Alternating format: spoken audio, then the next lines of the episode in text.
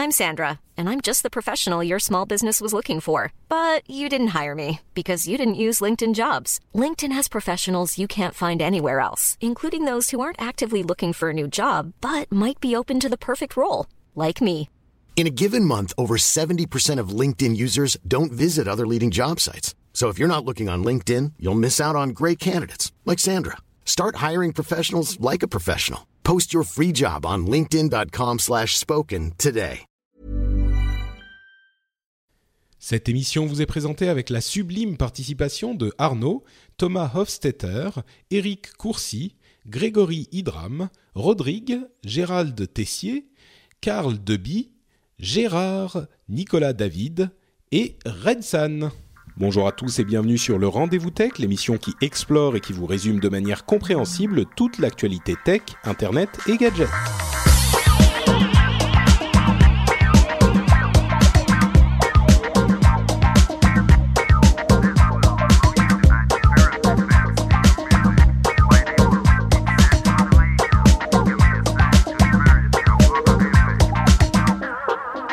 Tous et bienvenue sur le Rendez-vous Tech. Le Rendez-vous Tech, c'est le podcast bimensuel où on vous résume toute l'actualité tech, tech, internet et gadgets.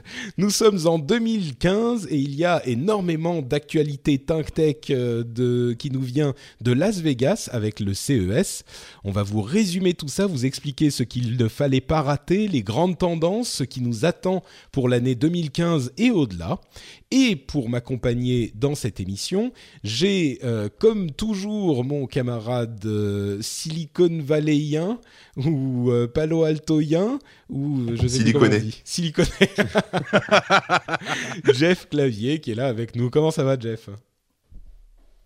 Euh, ça va très bien. Bonjour à tous, bonjour à toutes. Bonne année, bonne santé, tout plein de bonnes choses pour 2015. 2015, c'est l'année où Patrick réalise qu'il devient vieux parce que c'est la troisième fois qu'il essaie de faire cette foutue intro et il a du mal. Donc Oh. on va l'aider. Vas-y, Patrick. Oui, non mais hey, tu sais, oui c'est vrai que là Eh, aujourd'hui c'était trois trois fois aujourd'hui en- avant de lancer la bonne. J'ai envie de me créer des fausses identités sur Patreon, rien que pour te donner des noms imprononçables, tu sais, pour te faire foirer tes débuts d'émission. Tu sais que euh, le merci, c'est à partir de. Enfin bon, je dis merci à tout le monde, mais bon, j'allais dire c'est à partir de 1 dollar. Donc euh, si tu veux créer des fausses identités qui me donnent un dollar, vas-y. Il y a pas de ah non, mais attends, euh, euh, une Non, bonne la- blague, la- ça n'a pas de prix. hein. Pas- Difficile à prononcer, c'est au minimum 10 dollars. Au Oui, minimum 10 c'est dollars. ça, Voilà. c'est ça. Il y, a, il y a toute une échelle, c'est un système complexe. Euh, et donc, euh, le roi du calembour est avec nous aujourd'hui. C'est le Patrick Sébastien du podcast. J'ai nommé Oh. Jérôme Kainborg. Avec des références comme ça, là, c'est bon. Hein. Tu peux, je vais réécrire mon LinkedIn. Bon, merci Jérôme d'être avec nous. Euh, président directeur général de Nowtech.tv, éminente chaîne de tech sur YouTube et dans le monde, qui va nous aider à décrypter tout le CES. Et également avec nous, on a euh, Manuel Corben Dorm, euh, Dorm, Dorn, qui est sans doute un peu en train de s'endormir puisqu'il était, lui, à Las Vegas au CES, qu'il a parcouru les allées euh, du salon et qu'il a attrapé tous les miasmes légendaires qui courent euh, parmi les participants. Comment ça va? Ouais, bah ça va. euh, Bon, là, ça va, c'est mon heure. Là, je suis réveillé, mais ce matin, c'était un peu dur. ouais. D'accord. Mais non, ça roule, tout roule. T'inquiète pas, euh, avec les blagues de Jérôme, tu vas vite t'endormir. Non, ça marche Ouais. pas. Je veux pas les dire, mais blagues, entre- en fait. t'as quand même une grosse différence entre euh, CES et euh, quelque chose comme euh, les, euh, les grands trucs de jeu euh, du genre euh, euh, quand t'as plein de geeks, euh, 22 000 geeks, 25 000 geeks qui se sont pas lavés depuis 2-3 jours, je veux dire, ça a quand même une odeur spéciale et tu sens Ouais. pas ça à CES parce qu'en fait, tu dois passer d'un d'un building à l'autre et donc tu t'aères Ah, un tu peu. t'aères entre temps, c'est ça le truc. Voilà, pas c'est bête. pas pas autant bête. fermé.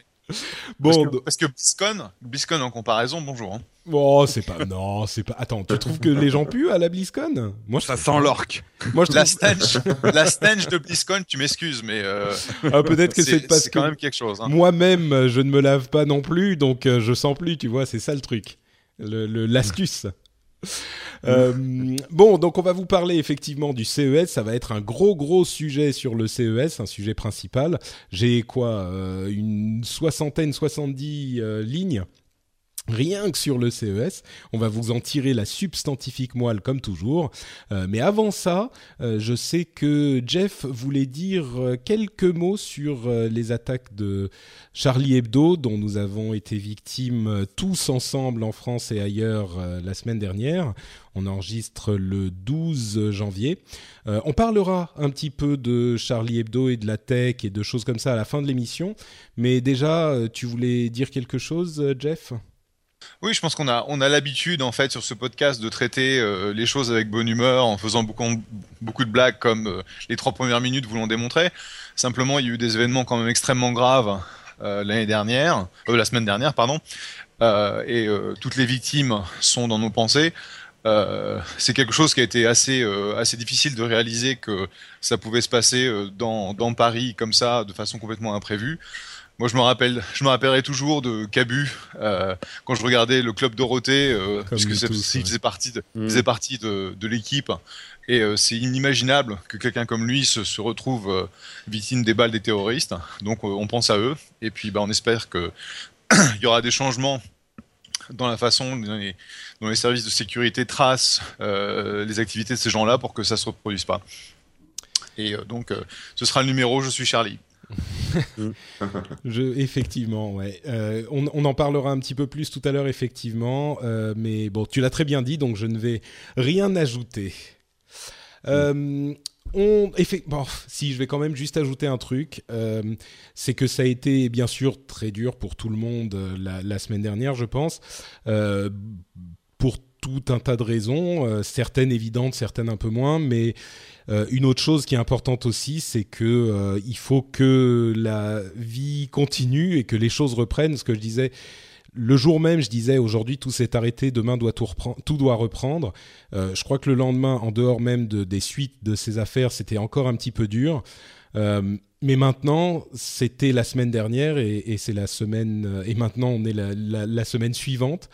Et, et c'est pas facile non plus, mais il faut parce que justement, il faut pas euh, se laisser euh, euh, arrêter par ce genre de choses parce que sinon bah il gagne un petit peu quoi donc voilà il faut, il faut continuer, faut pas bien sûr oublier ni oublier que ça doit avoir des, des conséquences peut-être. Il faut rester conscient de tout ça, mais il faut aussi continuer parce que c'est aussi ça qui est important. Moi, j'ai une. Euh, juste, je rajouter quelque chose. Moi, j'ai, euh, au milieu de toutes les pensées hein, qui nous ont submergés euh, ces derniers jours, j'ai pensé, puisque c'est un peu notre communauté, effectivement, aux journalistes tech qui étaient au CES. Ça, d'abord, le, le, les gestes qu'ils ont fait là-bas, c'était, ça faisait aussi un peu chaud au cœur de, de le voir. Et je pense que c'est difficile quand des événements comme ça arrivent dans ton pays et que tu es loin euh, je sais pas comment toi, Corben, tu as ressenti les choses, mais ça doit être encore presque plus surnaturel que pour nous qui le vivons euh, euh, dans le pays. Ça doit être assez difficile aussi. Bah moi, euh, moi quand je me suis levé, euh, je sais pas que ça faisait, je sais pas combien de temps c'était arrivé, donc euh, j'ai découvert ça le matin. J'en ai chialé direct devant l'ordi. J'étais encore dans la chambre d'hôtel en découvrant tout ça. après, bah après la journée était foutue quoi. Enfin je veux dire le moral dans les chaussettes et et on voit ça bah, de loin. Tu vois, j'avais pas les détails en permanence. La connexion c'était pas forcément top sur le CES tout le temps, donc je pouvais pas vraiment suivre. Puis j'avais autre chose à faire. J'avais plein de trucs à voir, etc. Donc je regardais un peu les news. Mais ouais, c'était pas c'était pas facile facile d'être loin, tu vois. Manana m'a appelé, mm. euh, ouais, c'est dur, etc. Enfin, c'était dur pour tout le monde en fait. Et le fait d'être loin, de pas être avec ses proches, c'est pas marrant. Euh, après, ce que moi j'ai trouvé bien euh, au niveau des, des Américains, par exemple, c'est que effectivement, ça a été vraiment relayé. Enfin, ça tourne en boucle sur CNN toute la journée. Il y a eu vraiment et même dans la rue, quoi. Les gens nous disaient. Enfin, moi, je, je, parlais avec des, des potes dans la rue en français. Hein, je parlais en français. à un moment, il y avait un Américain qui s'est retourné et qui nous a dit ah les gars. Enfin, il a, il a capté que je disais terroriste ou intégriste ou je sais pas quoi dans la phrase. Et à un moment, il s'est retourné et puis il a dit ouais les gars, désolé, machin. Enfin, tu vois les les gens se sentaient vraiment très concernés, quoi. Les, les, mm. les Américains se sentaient vraiment très concernés sur le truc. Euh, bah, comme on a pu le voir dans les médias. Donc euh, c'est vrai que, mais pendant toute cette euh, chasse à l'homme, etc., les infos étaient très décousues et puis bah voilà le, le côté horrible. Et c'est vrai que être loin, c'est pas, c'est pas fun, quoi. Mm. Et je dirais le, le dernier, tu as, tu as un point tout à fait juste, c'est qu'il y a eu un gros sentiment en fait de soutien de la part des, du public américain, parce que beaucoup ont fait le, rapport entre le, le 15, le, 11 septembre 2001 pour nous et puis bah, cet événement. Et c'est franchement détestable que aucun dignitaire américain, que ce soit Barack Obama, que ce soit Joe Biden, le vice-président, euh, que ce soit John Kerry, le secrétaire d'État, euh, viennent à la manifestation parce que je pense que ça aurait complètement euh, ne été logique. Pas, tu veux dire. Ne, viennent pas, oui. C'est-à-dire que ça aurait été logique qu'ils viennent, étant donné le soutien que le public américain a eu pour, pour le peuple français. Et donc c'est un peu détestable qu'il ne l'ait pas fait. Hmm. Ok. Euh, donc on va on va continuer comme on le disait. Moi j'aurais aussi euh, quelques petites choses à dire euh, à la fin de l'émission, peut-être un petit peu plus orienté orienté tech. le fait, par exemple, de l'avoir vécu par Twitter, c'était la première fois que je vivais un événement aussi important par Twitter. C'était c'était un sentiment très bizarre le fait d'être informé contrairement à toi Corben mais nous enfin moi et nous je pense on était informés au jour à la seconde et mm. puis en même temps, au bout de trois jours, euh, tu es à la maison, tu peux pas. J'en parlais sur Twitter avec plein de gens. C'était un sentiment très bizarre de communauté et en même temps de. On était parce que Twitter, contrairement à d'autres euh, réseaux sociaux, c'est instantané. Donc on était vraiment en train de vivre le truc ensemble. Et puis en même temps. Euh, je n'ai pas regardé les infos 12 heures dans la journée. Il y a des moments, je regardais une série où j'essayais de me changer les idées avec un jeu vidéo. Bah et c'était incroyable au moment des prises d'otages, par exemple, d'être à la seconde sur Twitter et en même temps de vivre euh, un petit peu bah, de vivre entre guillemets normalement. Et enfin je sais pas c'était évidemment le, c'est très proche donc on le ressent dans notre chair presque mais en même temps je pensais au fait que euh, les tragédies, il y en a euh, tous les jours partout dans le monde. Et évidemment, on ne peut pas être affecté par toutes parce que sinon on fonctionne plus. C'est un mécanisme de défense naturel euh, de se dire plus c'est loin de moi, que ce soit culturellement ou physiquement ou géographiquement, bah moins ça m'affecte. C'est normal, mais c'est quand même euh, c'est quand même bizarre de s'en rendre compte, quoi. Donc bref. Bon, allez, CES et puis on reviendra aux implications de toutes ces histoires en fin d'émission. Euh, CES, donc, transition difficile, donc je vais pas en faire. Le CES 2015, pour ceux qui ne le savent pas, le CES, c'est le Consumer Electronic Show. C'est la grand-messe euh, du, de, l'électronique grand public aux États-Unis. C'est à cet endroit que tous les constructeurs présentent leur électronique grand public et les tendances pour euh, l'année. Ça va vraiment dans, dans, tous les sens. C'est tout type de produits, que ça soit bah, des téléphones, des ordinateurs, bien sûr, mais aussi des des puces, des voitures, de la technologie portée. Euh, il y a vraiment de tout. Et euh, traditionnellement, il y a les conférences et puis ensuite les présentations sur le euh, sur le show lui-même, sur le floor, sur le, la zone les stands. les stands, voilà. Euh, on va commencer par les conférences rapidement. Il y en a trois grosses dont j'ai noté avec les, les annonces importantes euh, celle de Samsung, celle d'Intel et celle de Sony. Donc on va parler un petit peu de tout ça et puis ensuite on passera aux produits spécifiquement. Celle de Samsung, ils ont fait quelque chose d'assez intéressant qui était l'appel à une, des protocoles ouverts, des standards ouverts pour pousser l'Internet des objets au plus qu'il puisse être poussé. Je sais que toi, Corben, tu as fait un article euh, un petit peu bon spécifique, euh, je vais te laisser en parler après, sur ce sujet, mais c'est la première fois, bon d'une part c'est intéressant que Samsung pousse des, des encourage les gens à euh, créer des technologies, à, adopter des standards ouverts, et puis d'autre part, l'autre chose que, qui m'a marqué, ça, c'était vraiment l'annonce le, énorme parce que, ça, évidemment, la tendance est beaucoup plus aux standards fermés et propriétaires que euh, aux standards ouverts. Mais ce qu'il disait, c'est que pour que ça marche, pour que ça puisse être adopté, euh, il faut une approche ouverte de la même manière que euh, le web, bien sûr, a été aussi diffusé, aussi utilisé parce que c'était un standard ouvert, évidemment. attention. Et pardon? Bah, le web, c'est un standard ouvert. non, non, non, c'est pas ça que je dis. Je suis pas d'accord sur le côté ouvert de, que, dont parlait Samsung. D'accord. Bon, je vais, je vais te laisser y revenir dans, une seconde. Je vais juste finir pour dire que malgré ça, euh, j'ai pas été hyper convaincu par leur présentation parce que ils veulent effectivement connecter tous les éléments de notre maison et la télé parle à la, à la, à l'ampoule qui parle à la machine à café, qui parle à tout ça. C'est genre le, un petit peu de futurologie euh, facile dont je suis pas certain de voir l'utilité. Au-delà des préoccupations que va nous évoquer euh, Corben, euh, moi j'ai l'impression que c'était un petit peu du. Il y a certaines personnes, et mon, ma pensée va à Cédric Bonnet, euh, qui adore ce genre de truc, et eux vont sans doute aimer ce type d'initiative, j'imagine. Mais par contre, pour le grand public, je suis pas certain. Ils donnent pas un exemple de la manière dont ça pourrait nous convaincre et s'intégrer dans notre euh, dans notre quotidien de manière utile. Il n'y a pas de choses vraiment pratiques, de choses vraiment convaincantes, à mon sens. Euh, mais Corben, toi, tu as eu d'autres préoccupations sur la chose. Ouais, bah en fait, j'ai non non mais en fait euh, c'est intéressant parce que effectivement moi un peu comme Cédric, j'aime bien quand tout se connecte et quand tout enfin tout ce qui est domotique donc euh, ça quand ça agit voilà par exemple, il y avait une démo enfin, il y a une petite vidéo de présentation où vous voyez la fille qui se levait de son canapé, le film qui se met automatiquement en pause, la lumière qui se rallume et puis elle revient, elle s'assoit dans son canapé, ça serait éteint et la télé remarche quoi. Ce genre de petit truc ou alors tu sors de chez toi, ta voiture est déjà garée devant chez toi parce qu'elle conduit toute seule et parce qu'elle est programmée pour savoir euh, quand tu viens de prendre de finir de prendre ta douche. Donc c'est c'est ce genre de truc qui ça, euh, ça c'était le truc les versions cool hein. les autres il y avait aussi le siège euh, qui s'assoit qui qui détecte que tu as le cul froid et qui te chauffe les fesses qui chauffe, qui chauffe et qui t'allume. Bon, c'était un peu moins convaincant ça mais c'est moins convaincant, mais je veux dire, bon, pourquoi pas Tu vois, tant que ça reste chez toi, que c'est des trucs, euh, voilà.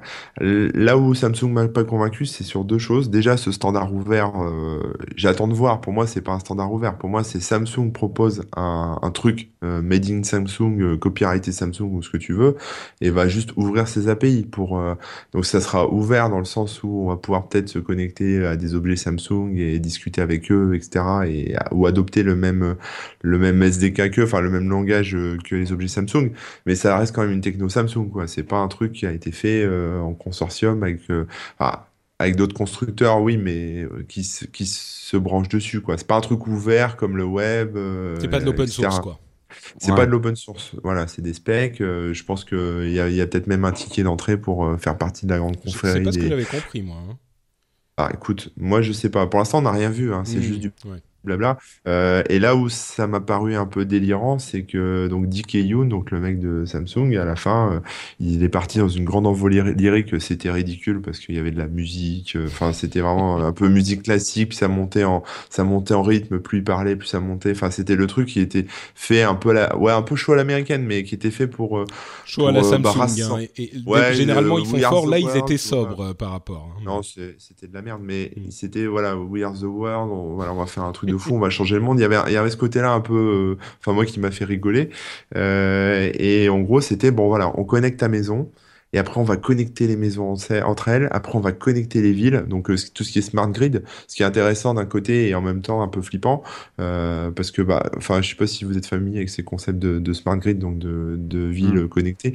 Mais par exemple, on pourrait imaginer que, je sais pas, enfin que par exemple, on prenne euh, la, circulation s'adapte aux, conditions. Il y a les, les l'énergie on peut débloquer plus de taxis, on peut voilà ce genre de choses. Il y a, il y a plein de trucs qu'on peut qu'on peut régler au niveau des villes à partir des données individuelles des gens.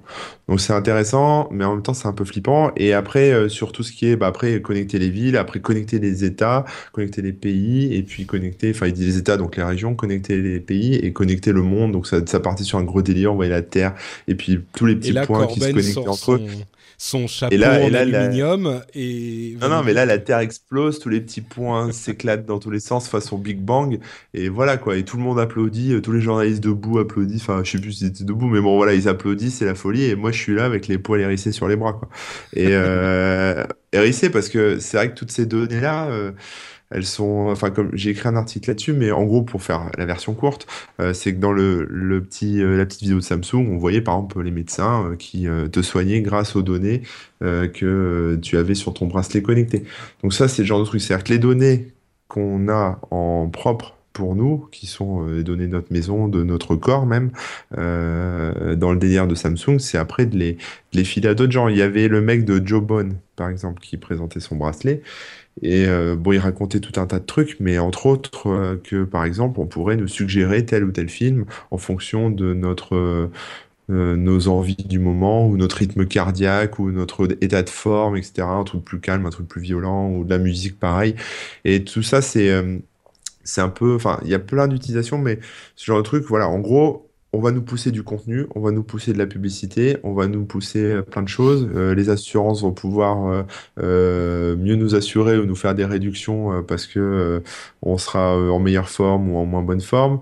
je sais pas, enfin des délires. Donc moi après je suis parti dans mes délires à moi sur mon site. Oui, je trouve que tu as été un petit peu, ouais, mais catastrophiste quoi. C'est quand même non, tu vois le pire de la. Bah, je pousse. Bah, ça, a été fait avec AXA et WeThings, par exemple. Tu, WeThings a fait une offre avec AXA. Si tu portes le bracelet et tu prouves que tu es en meilleure forme, as, tu payes moins cher ton assurance. Euh, pourquoi pas le contraire? Enfin, je veux dire, pourquoi pas plus cher si t'es si es un gros plein de soupe, quoi. Bah, je dirais que euh, le, le, truc, c'est que effectivement, toutes ces choses-là vont changer la manière dont, enfin, si ça ça ça, ça prend. Hein, moi, je suis même pas sûr que ça prenne, mais. Mais la boîte noire sur les voitures, c'est déjà. Oui, bien sûr, mais mais c'est pas... des délires. Non, mais pas des délires. Non, d'accord, mais ce que je veux dire, non, mais ce que je veux dire, Corben, c'est que même si la question n'est pas que ce soit des délires ou pas. Si ça vient, ça va changer le mode de vie et de fonctionnement, et ça peut avoir, enfin, ça aura évidemment des, des effets positifs aussi. Euh, ça, oui. Bon, tu vois, donc euh, oui, c'est le changement. T'as peur du changement, mais le changement, c'est maintenant, Corben. C'est pas que j'ai peur du changement, c'est que j'ai peur euh, que toutes ces données se baladent dans la nature, quoi. Bah, ah des oui, mais en même temps en même temps, si elles se baladent dans la nature, enfin, si on peut les, les partager avec nos professionnels de santé quand on le veut et, et, comme, comme on le veut, et eh ben oui, ça peut aussi avoir des, des conséquences négatives, exactement de la même manière que ton couteau, tu peux l'utiliser pour euh, euh, découper ta viande ou euh, et tu peux aussi l'utiliser pour planter ton voisin, quoi. Ouais, ouais, mais bon, les, enfin, sur, sur ce genre de truc, moi, j'imagine plutôt euh, la, la, la maison, enfin, la maison connectée qui va aller dire à, ta ville, euh, à ta ville connectée que tu, tu crames trop de chauffage euh, et que t'es un, es un mauvais écologiste, donc tu dois payer la taxe plus chère eh sur ben, l'écologie. que hier soir, t'as regardé un film tard et que ce matin, l'accident que tu as eu, euh, même si c'était pas de ta faute, c'est un peu de ta faute quand même parce que tu t'es couché tard hier soir. Bah, tu vois, ça. Non, mais bien sûr, mais on peut tout imaginer, mais de la même manière qu'on peut imaginer que, oui, le jour où euh, il y aura euh, Internet et des réseaux connectés, eh ben, on pourra regarder quel site tu regardes. Oui, sauf qu'en même temps, tu peux aller regarder Wikipédia et ça t'amène toute la connaissance du monde dans ton ordinateur. Donc, il y a des bons côtés et des mauvais Voilà, donc moi, le délire de Samsung, enfin, voilà, je le prends avec euh, des pincettes. Euh, j'ai pas adhéré, enfin, j'ai pas adhéré. J'aime bien, le pire, c'est ça, c'est que j'aime bien toutes ces conneries-là. Mais euh, là, je trouve qu'ils ont été un peu trop loin, si tu veux. Enfin, ils ont poussé le, délire un peu trop loin. Alors, pourquoi pas, voilà, moi, j'aime bien le fait qu'on sache où ça va, que, tu vois, qu'on puisse avoir le choix, en fait, tout simplement. Et là, j'ai pas l'impression que c'est ce que propose Samsung, quoi. Ça va être un cloud gigantesque. Voilà, mais ça se discute. Hein. Non, non, mais euh, après, je pense qu'il faut aussi voir les fantasmes d'une multinationale qui euh, pense que euh, elle va tuer toute la concurrence et que tout le monde sera connecté sous sa marque. C'est les fantasmes habituels des multinationales. Je pense que là, la concurrence autour de la domotique, finalement, offrira aussi des alternatives. Et puis, comme le dit Patrick, au final, le choix des consommateurs, c'est vraiment lui qui va décider parce que je pense que autant les données qu'on met euh, sur les réseaux sociaux et tout ça, les, données privées, bon, il y a quand même un acte d'être sur un ordinateur, mais les gens, est-ce qu'ils vont vraiment vouloir que euh, le fait qu'ils sortent de chez eux, ça soit connu, même si c'est utile pour le médecin ou je sais pas quoi? Je sais pas. Là, c'est le public qui va décider mmh, finalement. Non, si, si. Je pense qu'il y a effectivement une question de. Bah, c'est plus compliqué que simplement, ça y est, le monde. Mais bon. Euh, même sans partir, non, mais sans, même sans partir sur des délires de Big Brother, euh, parce que là, effectivement, pour, enfin, voilà, ça se discute. Le, simple fait que, hein, que, Samsung euh, l'a dit hein, clairement, les, les, que Samsung ou d'autres hein, utiliseront les données pour après nous, nous, nous proposer des choses. Donc, euh, sous-entendu de la publicité ou des contenus payants. Euh, voilà. C'est pas qu'ils vont le faire, c'est que c'est ce qu'ils aimeraient faire. Ils veulent te vendre leur petit, leur petit bitonio pour de l'internet des objets pour te vendre plus de trucs, évidemment. Mais ça veut pas dire ça, y est dans, dans deux ans. tu t'es, pas, non, de toute façon, on a le temps. je crois que c'est jusqu'en 2020. Enfin, je crois que c'est en 2027, ils ont prévu de connecter euh, la, Terre entière. Ouais. 90%, de leurs produits Samsung. Parce que ah Samsung font tout, hein, des machines à laver, des télés. C'est avant, je sais plus, c'est 2017 ou 2027. Je me souviens plus, mais c'est assez vite, ouais. Bon, c'est 2017, je crois. Bref, euh, ok, Jeff, à moins que tu aies quelque chose à dire sur Samsung. Non, pas sur Samsung, mais sur le sur le, le, phénomène en général. Euh, aujourd'hui, on a énormément. Bon, je, je je peux pas parler pour Withings ou pour Jawbone, mais je peux parler pour Fitbit. Et je sais que on vend. Euh, le, la version dans, lequel tu es investisseur, de gamme, hein, je précise pour dans lequel je suis investisseur, pardon. Euh, on vend la version entrée de gamme, le Zip, euh, pour genre 59 dollars et c'est par palette entière, donc par milliers d'unités aux grandes boîtes américaines qui donnent ça à leurs employés et ensuite on va créer des challenges euh, pour que les gens, euh, qui, en gros, ça va être le département marketing qui va essayer de marcher plus que le département finance. Pourquoi? Parce qu'il y a une corrélation directe entre les coûts de la couverture sociale et, euh, euh, healthcare de médical euh, des gens et l'exercice qu'ils font. Sachant que si on développe une maladie genre le diabète, tu vas coûter genre 17 000 dollars ou 27 000 dollars de plus à ta boîte par an. donc ça a un impact euh, direct sur les finances des boîtes. Les grandes boîtes américaines euh, autofinancent euh, leurs assurances médicales. Et donc, c'est extrêmement important de faire en sorte que les gens aient une, hygiène de vie plus, plus importante. Donc aujourd'hui, c'est vraiment avec la carotte, c'est-à-dire si tu marches plus, effectivement, on paiera plus de ton assurance médicale. Demain, j'imagine qu'il y aura aussi le bâton. C'est-à-dire que si jamais tu es un fat slob et que tu bouges pas, et eh ben à ce moment-là, euh, effectivement, tu paieras plus. C'est une possibilité. Et je pense que c'est des limites euh, qui vont s'adapter en fonction des situations et qu'on va tester. Et on verra ce qu'on est prêt à accepter ou pas. Ensuite, il faut, faut, rester vigilant face aux abus. Mais je crois pas. Disons que j'ai trouvé que ton, ton approche était uniquement noire, Corben, alors qu'il y a peut-être aussi un peu de blanc euh, dedans. Quoi. Mm. Bon, euh, conférence Nous, oui, l'avenir nous le dira. Et là, il y a des gens qui me disent, mais regarde, la NSA, ce qu'ils font, machin. Oui, bien sûr, la NSA, ils font ça. Mais on a aussi Wikipédia. Voilà, c'est ça que je dis moi. Euh, conférence Intel, ils ont montré plein de drones, ils ont montré le futur, il y avait des, drones qui jouaient, qui faisaient des trucs autonomes, euh, il y avait plein de choses différentes. Moi, il y a deux choses que j'ai retenues.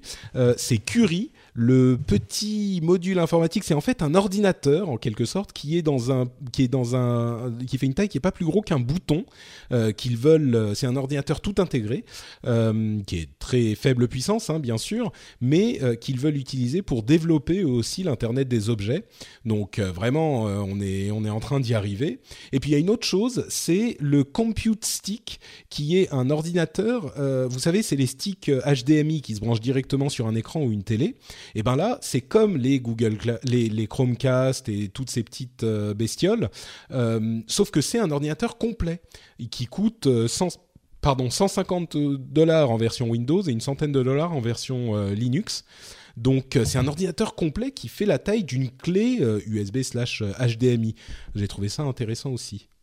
Ouais, c'est pas mal ça. Ouais. Moi, ce qui, ce qui m'a le plus bluffé dans la conférence Intel, c'est justement le sense, quoi. C'est euh, euh, euh, notamment, alors, euh, ça ressemblait à une, une, une, démo photo, puisque en fait, il, il montrait que euh, l'appareil photo qui équipait notamment, on va en parler après, la, nouvelle tablette de chez Dell, était capable de déceler dans une photo la profondeur de champ. Mais ça allait beaucoup plus loin, c'est que c'est ce qui servait sur leurs drones. On voyait les drones justement qui passaient dans les, colonnes.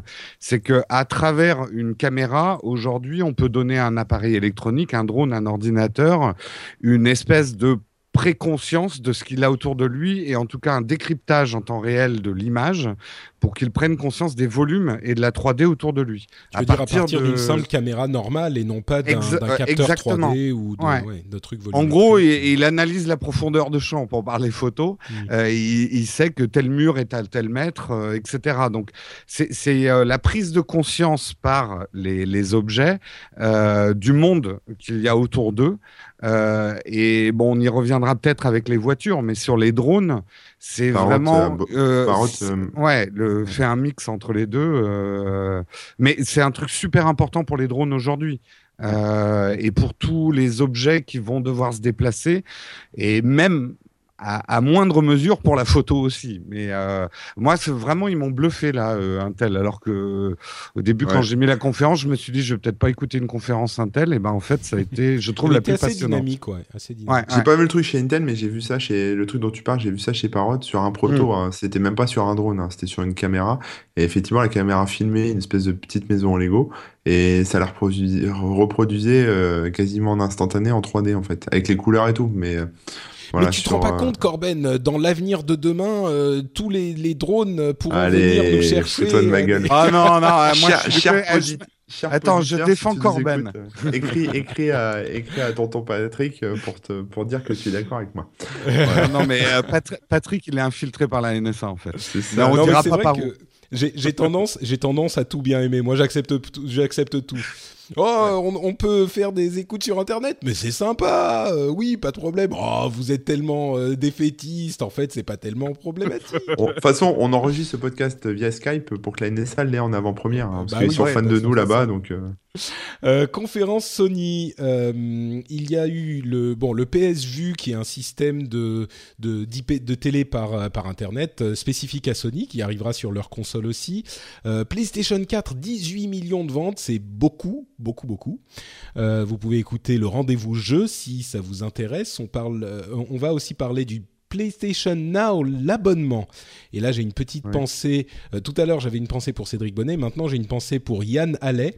Le PS Now, c'est le service de euh, streaming de jeux vidéo auquel il ne croyait pas du tout à l'époque du euh, de OnLive il y a des années. Ah oui, complètement. Sauf que là, il y a effectivement le service PS Now d'abonnement à, je schématise, 15 dollars par mois euh, qui vous laisse utiliser tous les jeux du catalogue. Alors pour le moment, il n'y en a qu'une centaine, mais je pense que euh, quand on en aura beaucoup plus et qu'il y aura un petit peu de concurrence, j'espère qu'elle va arriver avec d'autres services, si les prix sont un tout petit peu tirés vers le bas, déjà 15 dollars par mois, c'est pas mal. S'il y a plus de jeux que ça, euh, c'est un service vraiment intéressant. Surtout qu'il peut être utilisé sur d'autres supports que simplement la PlayStation. Je l'ai vu, c'est super cool.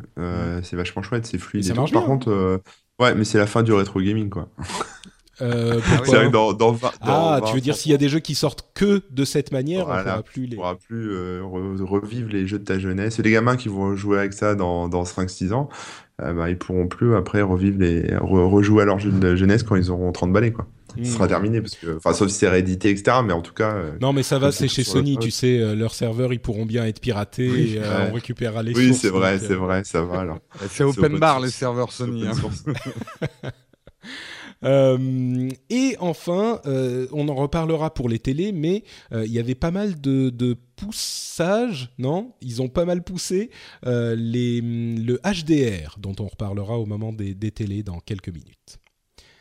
autre chose que vous avez retenu chez Sony non, pas spécialement. Rien non, euh, si, j'ai vu deux espèces de, de projecteurs 4K euh, de folie, ah des trucs Qui, font, qui font la taille d'une table basse. Ils avaient mis ça sur. C'est collé à l'écran. En fait, il y a un, écran, enfin, on va dire un, mur blanc, quoi.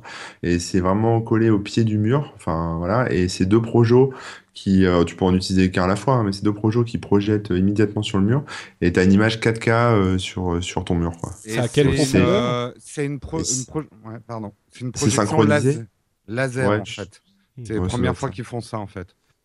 Et c'est assez impressionnant. Après. Mais ça fait quelle taille? Tu dis que c'est au pied du mur, ça fait quoi 30 cm 50 cm ça fait peut-être plus d'un. Enfin, ça fait un mètre de large, peut-être un Non, je veux dire le boîtier, le boîtier de, ouais, de profondeur. Ça, le boîtier. Le boîtier, euh, en profondeur, il doit faire ouais, 40-50 cm en profondeur et, euh, et, en largeur, il doit faire un mètre ou un mètre 10, un truc comme ça. Enfin, c'est assez gros hein, quand même. C'est... Et en hauteur, ça doit faire pareil, 30, 40 cm. C'est assez balèze quand même. Ça, euh, je pense que ça doit souffler un petit peu. Mais, euh, mais bon, ça fait un super, super image. Quoi. Et ça réassemble, enfin, les, les, deux boîtiers sont reliés entre eux. Alors, pas avec un fil, hein, je pense. je sais pas comment c'est relié, mais bon, je voyais pas de fil apparent en tout cas. Et, et c'était. Enfin, l'image est synchronisée, quoi. Hmm. Ouais, on, voit pas, on voit pas le truc. C'est pas forcément mon truc, ces trucs-là, mais. Non, non, mais pour des événements. Enfin, c'est pas pour mettre chez toi, quoi. Ouais, c'est pour, c'est vrai. Pour des trucs. Euh, ok, Jeff, euh, quelque chose à dire ou on passe aux voitures? Non, en fait, le, le, la version courte de CES cette année, c'est que rien, mais rien n'a attiré mon attention, si ce n'est des choses qui sont déjà, euh, tu vois, par exemple, euh, la partie drone UAV qui commence à se déployer. Moi, j'ai fait des investissements dans le domaine, il n'y avait rien de, de, de, pénétrant, si j'ose dire. au niveau Internet of Things, les choses de l'internet, pas grand chose non plus. Donc, c'était un peu un so what pour moi cette année. Donc, mm. je suis très intéressé de savoir ce qui vous vous a vous a accroché. Bah, je suis d'accord. Euh, moi, il n'y a rien qui m'a bluffé euh, non plus. Bah là, pas de bluffant, euh, de bluffant on, moi, je vais, je vais parler deux secondes des voitures. Il y avait quand même une, une énorme présence des constructeurs de voitures là, plus encore que les années précédentes, avec bon, il y avait les histoires de système embarqué, CarPlay, Android Auto, etc. dans un certain nombre de voitures. À la limite, ça c'est un petit peu accessoire.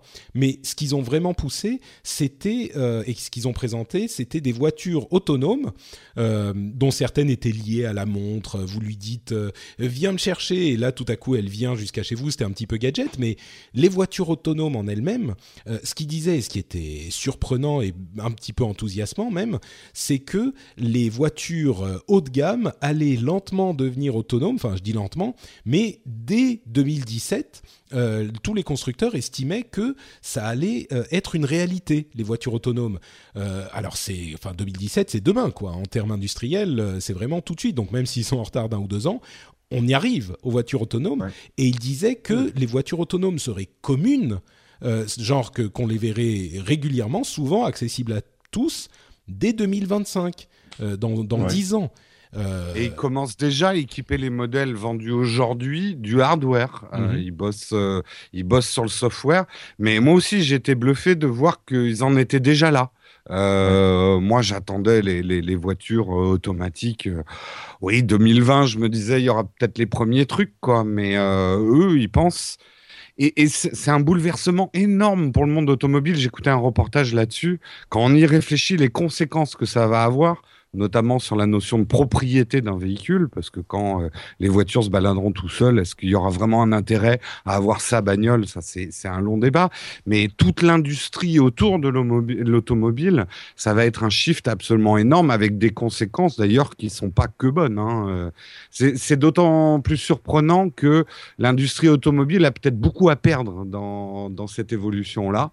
Euh, mais bon, en même temps, euh, si on a besoin que d'une voiture pour déplacer 10 personnes, euh, effectivement, l'industrie peut être affectée.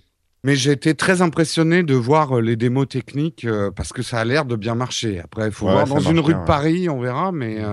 Bah, c'est pour, c'est pas, c'est pas, enfin, moi celle que j'ai vue en tout cas, j'ai pas tout vu, hein, c'est tellement grand là-bas que j'ai pas tout, tout vu, mais celle que j'ai vue, c'est pas. il y avait Mercedes, Nissan, Audi, etc., qui étaient tous à fond sur les voitures autonomes. Donc c'est pas juste un. C'est pas, c'est pas celle. Enfin, moi, j'ai pas vu euh, des trucs qui roulent tout seuls. Euh, il y en avait sûrement, mais j'ai vu surtout des. Enfin, en tout cas, celles qui sont dispo ou qui seront dispo cette année ou prochainement, c'est des, c'est des petits trucs quoi. C'est un peu, c'est un peu du version parc assist, mais en plus, en plus, euh, c'est la voiture qui va rouler dans ta cour ou dans ton allée pour venir te chercher, etc. C'est pas la voiture qui va se lancer sur la route, mais elle va sortir toute seule du garage le matin, elle va allumer le chauffage ou la clim et voilà, c'est ce genre de petits trucs. Euh, oui, oui, ça, c'est vraiment pour demain. C'est ce qui, oui, ça, c'est pour, pour demain, là, tout de suite. pour demain, oui, oui. Mais, mais ce qu'il disait, en fait, c'est que les, les, évolutions vont arriver très progressivement, mais régulièrement, et qu'on va euh, aller, en fait, on va aller du parc assist et du cruise control et de toutes ces petites mm. choses qui vont s'étendre, étendre leurs tentacules dans tous les domaines de la conduite et qui vont au final te faire peut-être pas la voiture entièrement autonome, mais, mais bon, ou à terme, mais assez vite des voitures euh, presque autonomes ou 50% autonomes ou ce genre de choses. Mm. Ça te, ça te tente, toi, Jeff, euh, une voiture autonome? Si tu n'as plus besoin de conduire? Oh bah oui, bien sûr, parce que ça me permettra de, travailler, pendant, que je fais mon pendant que je fais mon commute de Palo Alto à San Francisco, 50 km le matin, 50 km l'après-midi. A priori, ce sera plus fiable, euh, plus safe, hein, plus plus, euh, ce sera plus de sécurité. Et comme on voit comment les gens conduisent ici, euh, je peux te dire, j'attends ça avec impatience. Cela dit, il y a deux problèmes. Il y a les problèmes techniques. Est-ce que c'est possible? Est-ce qu'on peut le faire fonctionner? Et il y a les problèmes de régulation. Et aux États-Unis, étant donné les différentes euh, régulations entre les, le fédéral, l'État, le county, par exemple, le Nevada, donc Las Vegas, a déjà passé des lois qui permettront aux voitures qui se conduisent tout seules de, de, bah, de, de rouler sur, sur les autoroutes. par contre, en Californie, on n'en est pas encore là, etc. Donc la question, c'est un peu de la même façon que la, la FAA n'a pas encore approuvé l'utilisation des drones euh, commerciaux, il faut vraiment qu'il y ait une, réflexion de la part des entités juridiques ici pour, le permettre. Et ça, euh, il est très possible que la technique soit là, ou la technologie soit là, l'infrastructure soit là, mais les lois ne le soient pas. Ouais. De toute façon, je pense qu'effectivement, euh, à ce niveau-là, la technique va évidemment aller beaucoup plus vite et il faudra attendre que les choses soient vraiment euh, euh, presque déjà installées en fait pour que pour que les lois évoluent dans le sens que comme ça va aller très progressivement, euh, le parc assist, euh, bon bah voilà, ça marche déjà. Euh, il y a le cruise control et puis le adaptive, adaptative cruise control, etc.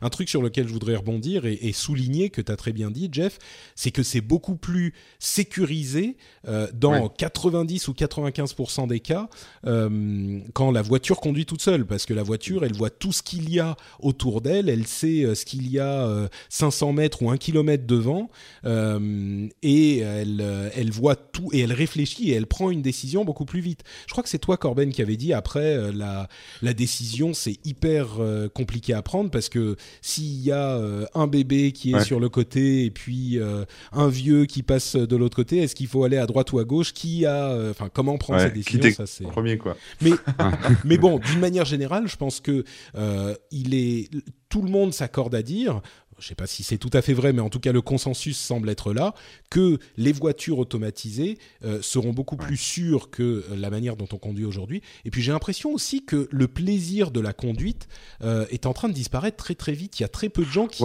veulent conduire. En même temps, vu l'état des routes, enfin des, des, des embouteillages. Après Ouais, je pense que après il y aura une histoire de génération, mais les gens jeunes aujourd'hui, le plaisir de la conduite, de toute façon, euh, quand tu commutes sur 50 km euh, dans des bouchons, euh, je vois pas trop où est, le plaisir de la conduite. Donc il y a qu'à voir d'ailleurs tous les accidents des gens qui textent ou font autre chose pendant ces déplacements-là. et moi, je pense, pour rebondir sur ce qu'a dit Jeff, je pense que ça, les, les lois arriveront peut-être plus vite qu'on ne croit si la sécurité est avérée et l'écologie aussi, parce que hmm. euh, voilà, aujourd'hui, c'est une pollution absolument énorme que tout le monde ait sa voiture pour aller au boulot, etc. Si on ah, change ses moyens de euh. transport euh, individuels, euh, on peut imaginer tout un tas de, de, configurations.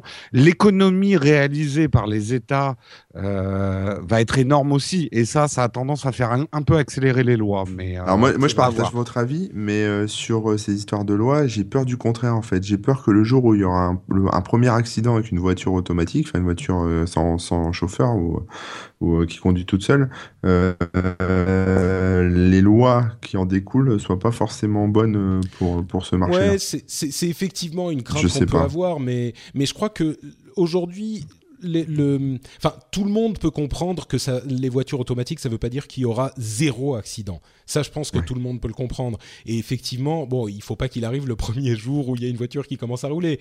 Mais si c'est au bout de un mois ou deux mois ou ce que c'est, euh, je pense qu'on pourra dire, bah oui, mais sur le mois, il y a, sans les voitures automatiques, il y aurait eu 10 euh, accidents. Euh, là, voilà, on en a un. Donc, mais bon, bon, on verra bien. les télévisions, dernier gros morceau de ce CES. Euh, alors, je crois que ce aussi sur quoi tout le monde s'accorde, c'est que il y a euh, de la 4K partout. Euh, ça y est, 2015, ça sera l'année de la 4K. et, donc, ils essayent tous de se différencier un petit peu parce que ça y est, tout le monde l'a la 4K et elle est à des prix presque équivalents à celle des, des écrans HD 1080, ce qui est un petit peu étonnant. Euh, donc Samsung a présenté un truc qui s'appelle le SUHD avec des, des quantum dots, des points quantiques ou des boîtes quantiques. Euh, bon, en gros, euh, c'est un meilleur moyen d'éclairer les, les, LCD qui existent depuis longtemps. C'est un éclairage beaucoup plus précis qui fait que les couleurs et les contrastes sont beaucoup mieux rendus. Mais le quantum dots, moi j'aime beaucoup ce, ce, ce, ce nom. Quantum Dot. Ah bah c'est vendeur. Hein. J'ai une télé Quantum, euh, ça, ça pète auprès du voisin hein, pour regarder le match de foot.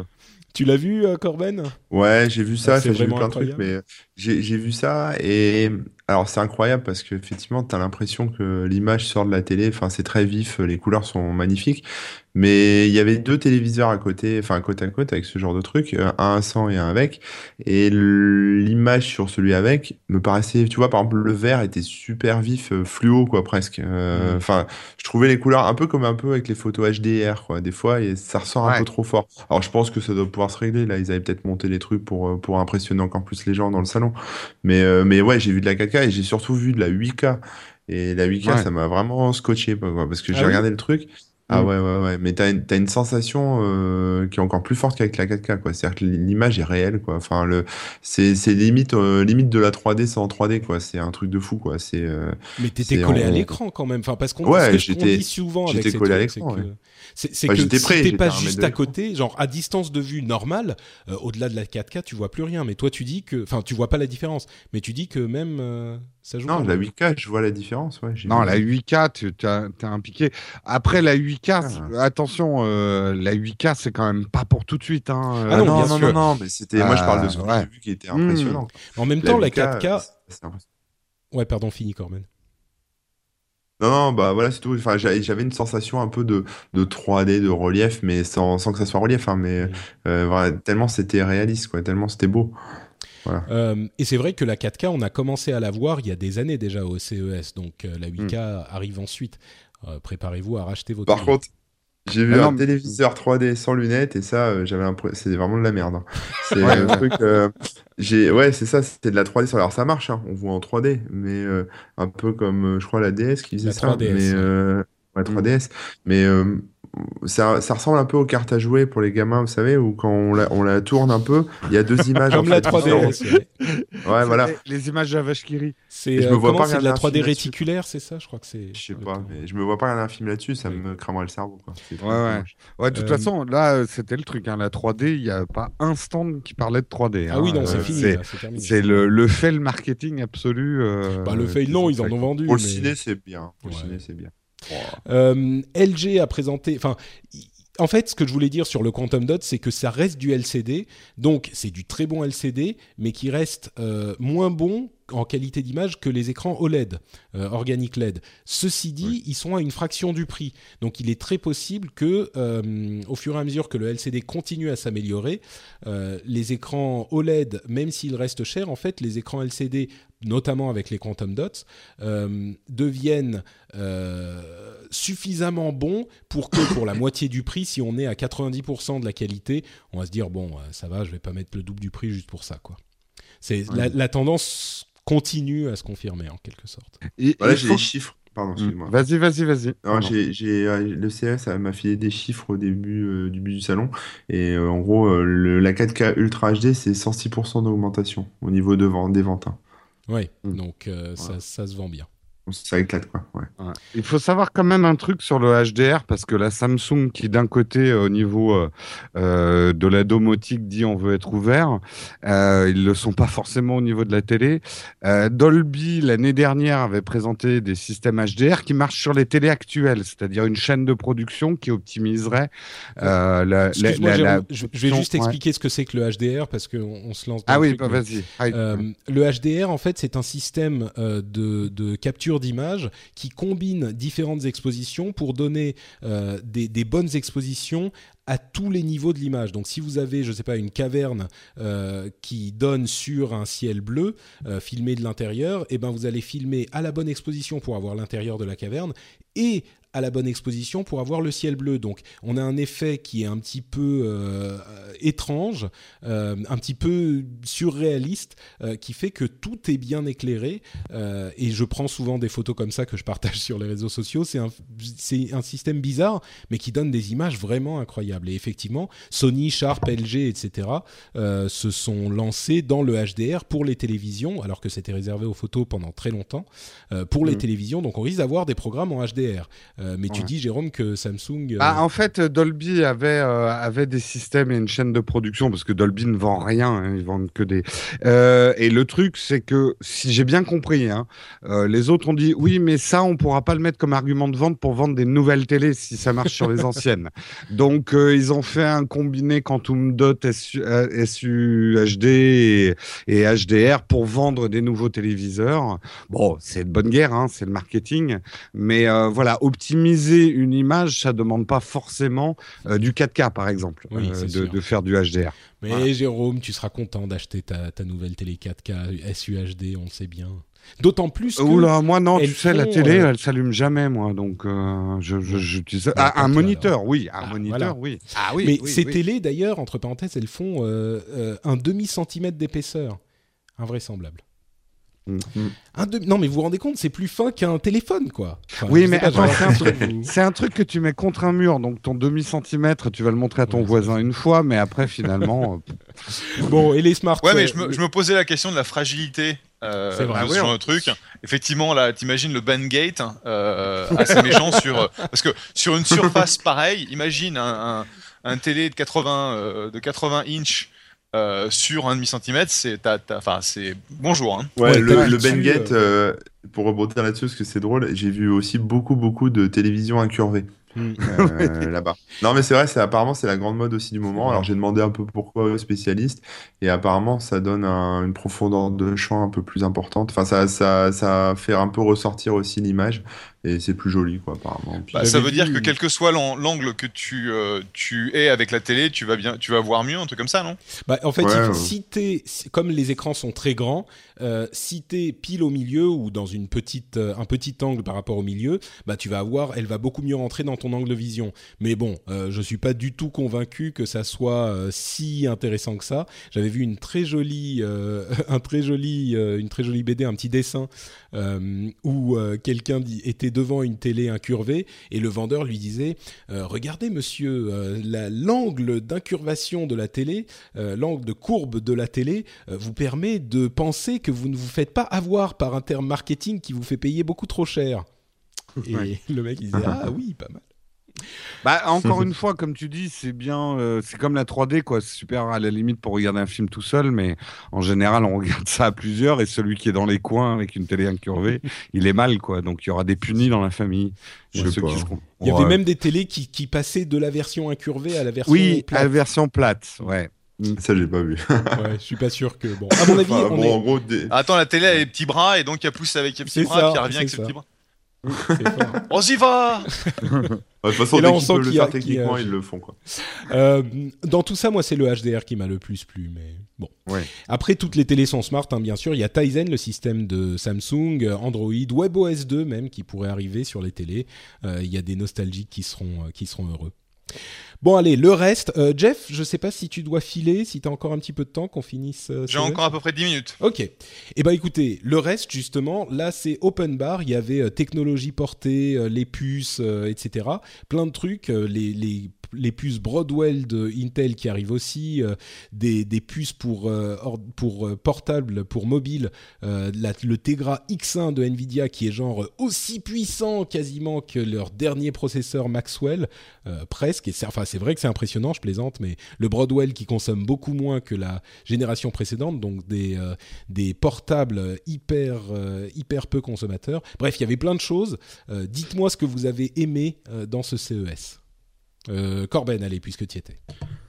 Bah moi j'ai aimé pas mal de choses, hein. j'ai toute une liste d'articles à écrire. Euh, voilà, j'ai petite parenthèse, j'ai été voir les stands de la French Tech. Donc la French Tech, moi je savais pas trop ce que c'était, euh, ça me semblait être un peu, euh, voilà, un peu surjoué.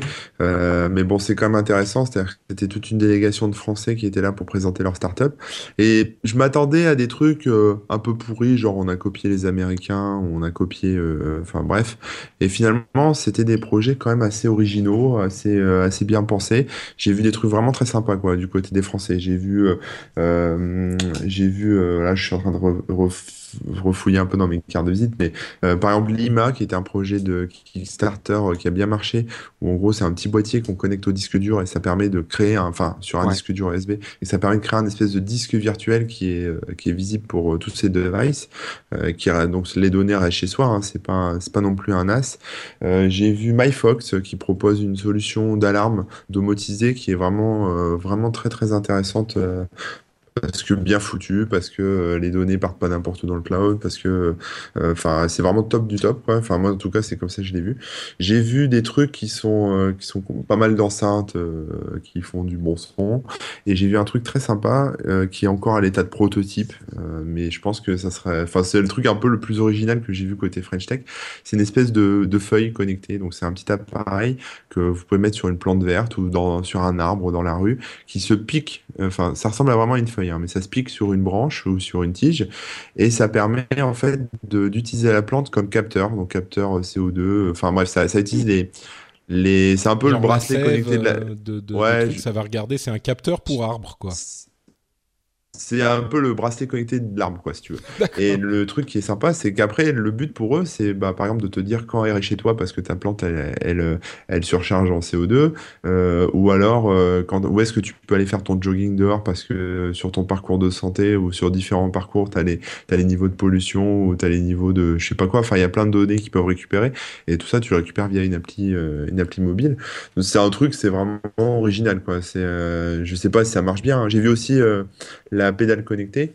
Ça, je trouvais ça rigolo parce que au, au CES, j'ai vu quelques vélos connectés. Donc, c'est des gros vélos qui sont pas forcément très beaux avec, enfin, tout est connecté dessus, etc. Ça remonte plein de stats c'est pas forcément le vélo de mes rêves, mais par contre, euh, j'ai vu les Français ont inventé un truc qui s'appelle bah, une pédale connectée, quoi. Donc c'est un truc qu'on remplace ses pédales d'origine sur son vieux vélo et on met ça là et puis roule ma poule, quoi. C'est comme un WeThings de vélo, quoi. Ça, ça remonte les stats, euh, ce qu'on pédale, les chemins qu'on a pris, etc. Ça sert d'antivol aussi si votre vélo est un peu secoué ou, ou si on vous le vole, bah, vous êtes prévenu via votre application, parce qu'il y a une carte SIM qui peut embarquer dans le dans la pédale et euh, voilà, on peut on peut traquer son vélo. Enfin, il y, a pas mal de, de trucs comme ça les Français m'ont vraiment bluffé. Alors euh, d'habitude, je suis le premier à râler un peu euh, là-dessus parce que je trouve qu'en général, on n'est pas forcément super innovant. Mais là, pour toute la French Tech, le mec qui a fait la section, alors pas tout, hein, j'ai vu des trucs de merde quand même, mais, euh, mais les mecs qui ont fait. Ouais, ouais, ouais, non, non, il y avait des trucs, je me suis demandé ce que les mecs faisaient là. Mais, euh, mais globalement, majoritairement, euh, la section française était plutôt bonne, quoi. Et ça, je pense, ça a impressionné pas mal de monde parce que euh, les retours que j'ai eus, ils ont eu pas mal de contacts, ils ont eu pas mal de, de gens qui sont passés. Et voilà, quoi, c'était plutôt, plutôt bien. C'est vrai que. Non, puis t'as Macron, as Macron qui a débarqué avec ses équipes aussi pour essayer de, de, de, marquer le coup. Et je pense qu'il y avait, en termes de délégation, 3, 4, 5 fois plus de, de start-up françaises que de start-up anglaises ou euh, allemandes, etc. Quoi. Donc, euh, c'est à noter. Et pour être très honnête, euh, la plupart de ce que tu vois à CIS, c'est de la grosse daube. Hein. Donc, le fait que tu aies quelques trucs daubesques, bon, bah, c'est ouais, chaud. Mais effectivement, il semblerait qu'il y avait un, quand même un, des, des, projets assez intéressants. Le problème, c'est comme, c'est comme toujours, c'est, c'est ce qu'ils peuvent avoir le soutien au niveau financier, au niveau marketing, qui tourneront ces boîtes dans, dans des acteurs majeurs de leur domaine. Mm. Complètement. c'est vrai que la, French Tech, euh, moi j'avais, j'étais un petit peu, bon, j'en avais parlé, j'étais un petit peu sceptique, plus qu'un petit peu. Euh, c'est vrai que là, le fait d'avoir une bannière sous laquelle réunir euh, les, les startups françaises et l'activité tech française, euh, ça, ça, ça, fédère et puis ça donne plus de visibilité et puis ça donne, bah, c'est une marque quoi en quelque bah, sorte. Ce qu'il faut comprendre par rapport à la French Tech, ça fait pas tout, euh, ça fait pas tout. Ça veut dire qu'il faut derrière des, des entreprises euh, qui font des trucs de qualité, mais c'est quand même pas si inutile peut-être que je l'avais initialement pensé. Que ce qu'il faut comprendre, c'est la, la French Tech, enfin, c'est soutenu par le gouvernement. Effectivement, le gouvernement donne un peu de sous pour, bah, par exemple, pour ce genre de voyage, etc. Euh, mais c'est surtout, euh, c'est surtout les entrepreneurs qui se bougent, quoi. Le gouvernement fait pas grand chose là-dedans. Ils sont là juste pour euh, faire un petit chèque et puis pour pour soutenir, on va dire, l'exposition internationale et puis ouvrir des portes. Mais, euh, mais ceux qui se bougent derrière, c'est les entrepreneurs en fait. Et ça, euh, voilà, ça c'est important aussi de, oui, bien dire. C'est pas, juste, pas juste une, une lubie gouvernementale euh, quelconque pour, pour montrer trois startups ennemies. Quoi. Jérôme, qu'est-ce qui t'a plu au CES alors moi, alors il y a un produit, je montrerai jamais dessus, mais de tous les produits de locomotion bizarre, c'est celui qui m'a paru avoir le meilleur potentiel. Euh, pas tellement parce que euh, genre on va tous se déplacer avec, mais c'est un vrai potentiel pour devenir un nouveau je sais sport. De quoi tu vas parler parce que je Bah, crois que je l'ai vu. C'est le One Wheel. Le One Wheel, franchement, les démos sont assez épatantes. J'ai même Bon, pas ils- vu ça. c'est Ils ont, ils ont besoin de travailler encore un petit peu sur le design pour que ça, ça plaise, mais ça a l'air carrément fun. Pas si facile que ça, on tombe. Hein, c'est Mais pas de quoi tu parles, Jérôme? pas vu. Alors, vu, je vous explique. C'est euh, comme une planche à roulettes qui n'aurait pas de roulette, mais une grosse roue au milieu entre tes deux jambes. Euh, on, on est positionné comme un skateboard, hein, donc en transversal. Et il y a cette grosse roue, euh, on dirait une roue de, de nos, nos maquettes de, de, de voitures quand on était petit. Le truc, c'est qu'elle est pneumatique, donc elle absorbe énormément les graviers. Oui, tout elle est très on voit que le large. truc, euh, elle est très très large. Et le truc est bourré de stabilisateurs, un peu comme un Seagate. Et le truc, c'est tout simple. hein. Un Segway, pardon. Euh, tu, tu montes dessus et euh, pour avancer, ben, tu te penches vers l'avant. Et puis euh, pour freiner, tu te penches vers l'arrière. Ça peut marcher dans les deux sens. Euh, il faut vraiment voir la démo. C'est difficile à expliquer là en audio. Ah, mais ça ressemble pas au skateboard. Euh, ça ressemble à rien de ce qu'on a vu. Il faut, à mon avis, quelques heures avant de pas se casser la gueule et au début, il faut mettre un casque. Mais ça a l'air très fun et je vois bien. Pour moi, c'est le truc qui s'approche le plus de ce qu'on a vu dans Retour vers le futur avec la lévitation en moins. Euh, d'un espèce tu sais de... que la, la pro- la production de ce truc de lévitation a commencé là. Mais euh, je regarde, tu tapes euh, One Wheel, un seul mot, CES, et tu vois la démo de Engadget. Euh, ouais, euh, je monterai pas dessus, mais euh, surtout, surtout à San Francisco, putain, avec les, avec Voilà. les trucs qui Oula, montent et oula, qui descendent. C'est The Verge. Oui, excuse-moi. alors moi, bah moi j'ai vu celle de The Verge où le mec disait je, je suis monté sur le premier prototype, j'ai dit jamais plus. Et là ils m'ont fait monter sur leur nouveau truc et on voit le mec au bout de cinq minutes, il arrive à rouler. Euh, il arrive à rouler dans des graviers, il monte sur une butte. Alors, ça monte pas effectivement des pentes, etc. C'est pas comme un skate. Hein. Euh, ça a plus l'air d'être un truc pour euh, pour s'amuser que pour vraiment se déplacer. Je vois pas des hommes d'affaires avec ça, mais euh, ça a l'air assez fun. C'est assez cher hein, quand même. C'est plus de 1000 dollars euh, pour l'instant, mais je pense que ça a un potentiel. On verra. Ouais, ouais, j'ai plus barré, j'ai plus barré que ça, moi. J'ai vu plus barré que ça en moyen de locomotion. Je pensais que c'était de ça que t'allais Ah oui, non, t'as vu les chaussures à roulettes là Ah ouais, les Rocket Skates. De Ouais, mais ça, jamais, jamais. Ouais, là, là j'ai vu- des mecs, j'ai vu des mecs dessus. Alors pour, Ça s'appelle comment un peu, espèce de- ça s'appelle Rocket Skates, euh, skate euh, avec un S à la fin, et c'est Acton. Oula, tu, tu coupes, tu coupes. Et en fait, Qu'est-ce que tu disais. Répète. C'était coupé, recommence. A-C-T-O-N, Acton, Rocket Skate. Ouais. Et c'est euh, c'est un espèce, c'est une espèce de, de chaussure avec trois roues, donc deux grosses roues sur les côtés et une petite roue à l'arrière avec des petits amortisseurs. Et c'est motorisé, quoi, c'est électrique. Et on avance là-dessus. euh, Voilà, c'est un peu comme les baskets, vous savez, avec des petites roulettes à l'arrière euh, pour les gamins là, qui, qui roulent un peu, sauf que là, ça, ça roule vraiment, quoi. Et c'est un peu flippant, quoi. J'ai vu les mecs dessus, ça avait l'air assez casse-gueule et les trucs communiquent entre eux pour, euh, pour se synchroniser, quoi, au départ, etc. Et, euh, et bon, voilà, c'est électrique. Après, je me suis pas penché D'accord. plus de. Il y a un moteur dedans, mais, euh, quoi. je pense que je vais Ouais, faire. Ouais, là, il y a un moteur électrique, ouais. Après, Je vais- je vais peut-être- voilà. Je vais laisser ma place peut-être à Jeff euh, avant de parler des autres trucs parce que je crois que Jeff doit y aller bientôt là. Vas-y, vas-y, Jeff. Oui, merci. En fait, bah, moi, comme j'ai dit, il n'y a pas grand-chose qui avait. Il y a, eu beaucoup de gadgets intéressants. C'est vrai que nous, on n'investit pas dans le domaine de la, voiture en tant que tel, donc euh, on n'a pas vraiment suivi les nouvelles de ce côté-là. Mais le fait que euh, les constructeurs se préparent, c'est quand même quelque chose de notable. Euh, simplement, ça n'a pas été une, une grande révolution. C'était un CIS euh, solide avec euh, plein d'annonces produits, mais j'en ai pas retenu. Bon, j'y suis pas allé non plus. C'est mon partenaire Charles qui s'y est collé parce qu'en en fait, moi, je, moi CIS une fois tous les trois ans, ça me, un CIS tous les trois ans, ça me suffit parce que c'est quand même c'est quand même un zoo. Et bah, on verra bien en fait ce qui se passe cette année en termes de, de régulation, que ce soit au niveau des drones, que ce soit au niveau des voitures, pour ouvrir ces marchés. Ce sont des marchés qui sont monstrueux. Euh, comme, comme je disais au web, il y a un terme qui s'appelle ginormous, c'est gi- gigantesque et enormous euh, collés ensemble, c'est ginormous. Euh, ce sont des marchés qui sont monstrueux, mais il faut que les régulateurs ouvre les marchés tu pour les parles des entrepreneurs. drones ou, de quoi Que ce soit les drones ou la- que ce soit les drones ou le transport. Mm. Euh, C'est-à-dire quand tu vois les chiffres d'un Uber au niveau euh, euh, industrie du taxi, etc., où ils ont été valorisés à 41 milliards, l'industrie du drone en tant que telle, sous une dizaine d'années, va être aussi monstrueuse. Euh, en termes de taille, mais il faut que euh, bah, euh, la FAA, euh, Federal euh, Aviation Administration, ouvre euh, des couloirs aériens et, et nous laisse en gros voler nos trucs. Mais c'est vrai que de ce côté-là, euh, en termes d'industrie du transport, il y a énormément de choses extrêmement intéressantes et excitantes qui se passent. Eh bien, merci pour cette analyse, euh, Mister Clavier. On va te libérer, ça y est, tu as le droit de partir. On merci, merci encore. C'est comme d'habitude un plaisir de- d'être à 4 sur euh, ce rendez-vous tech.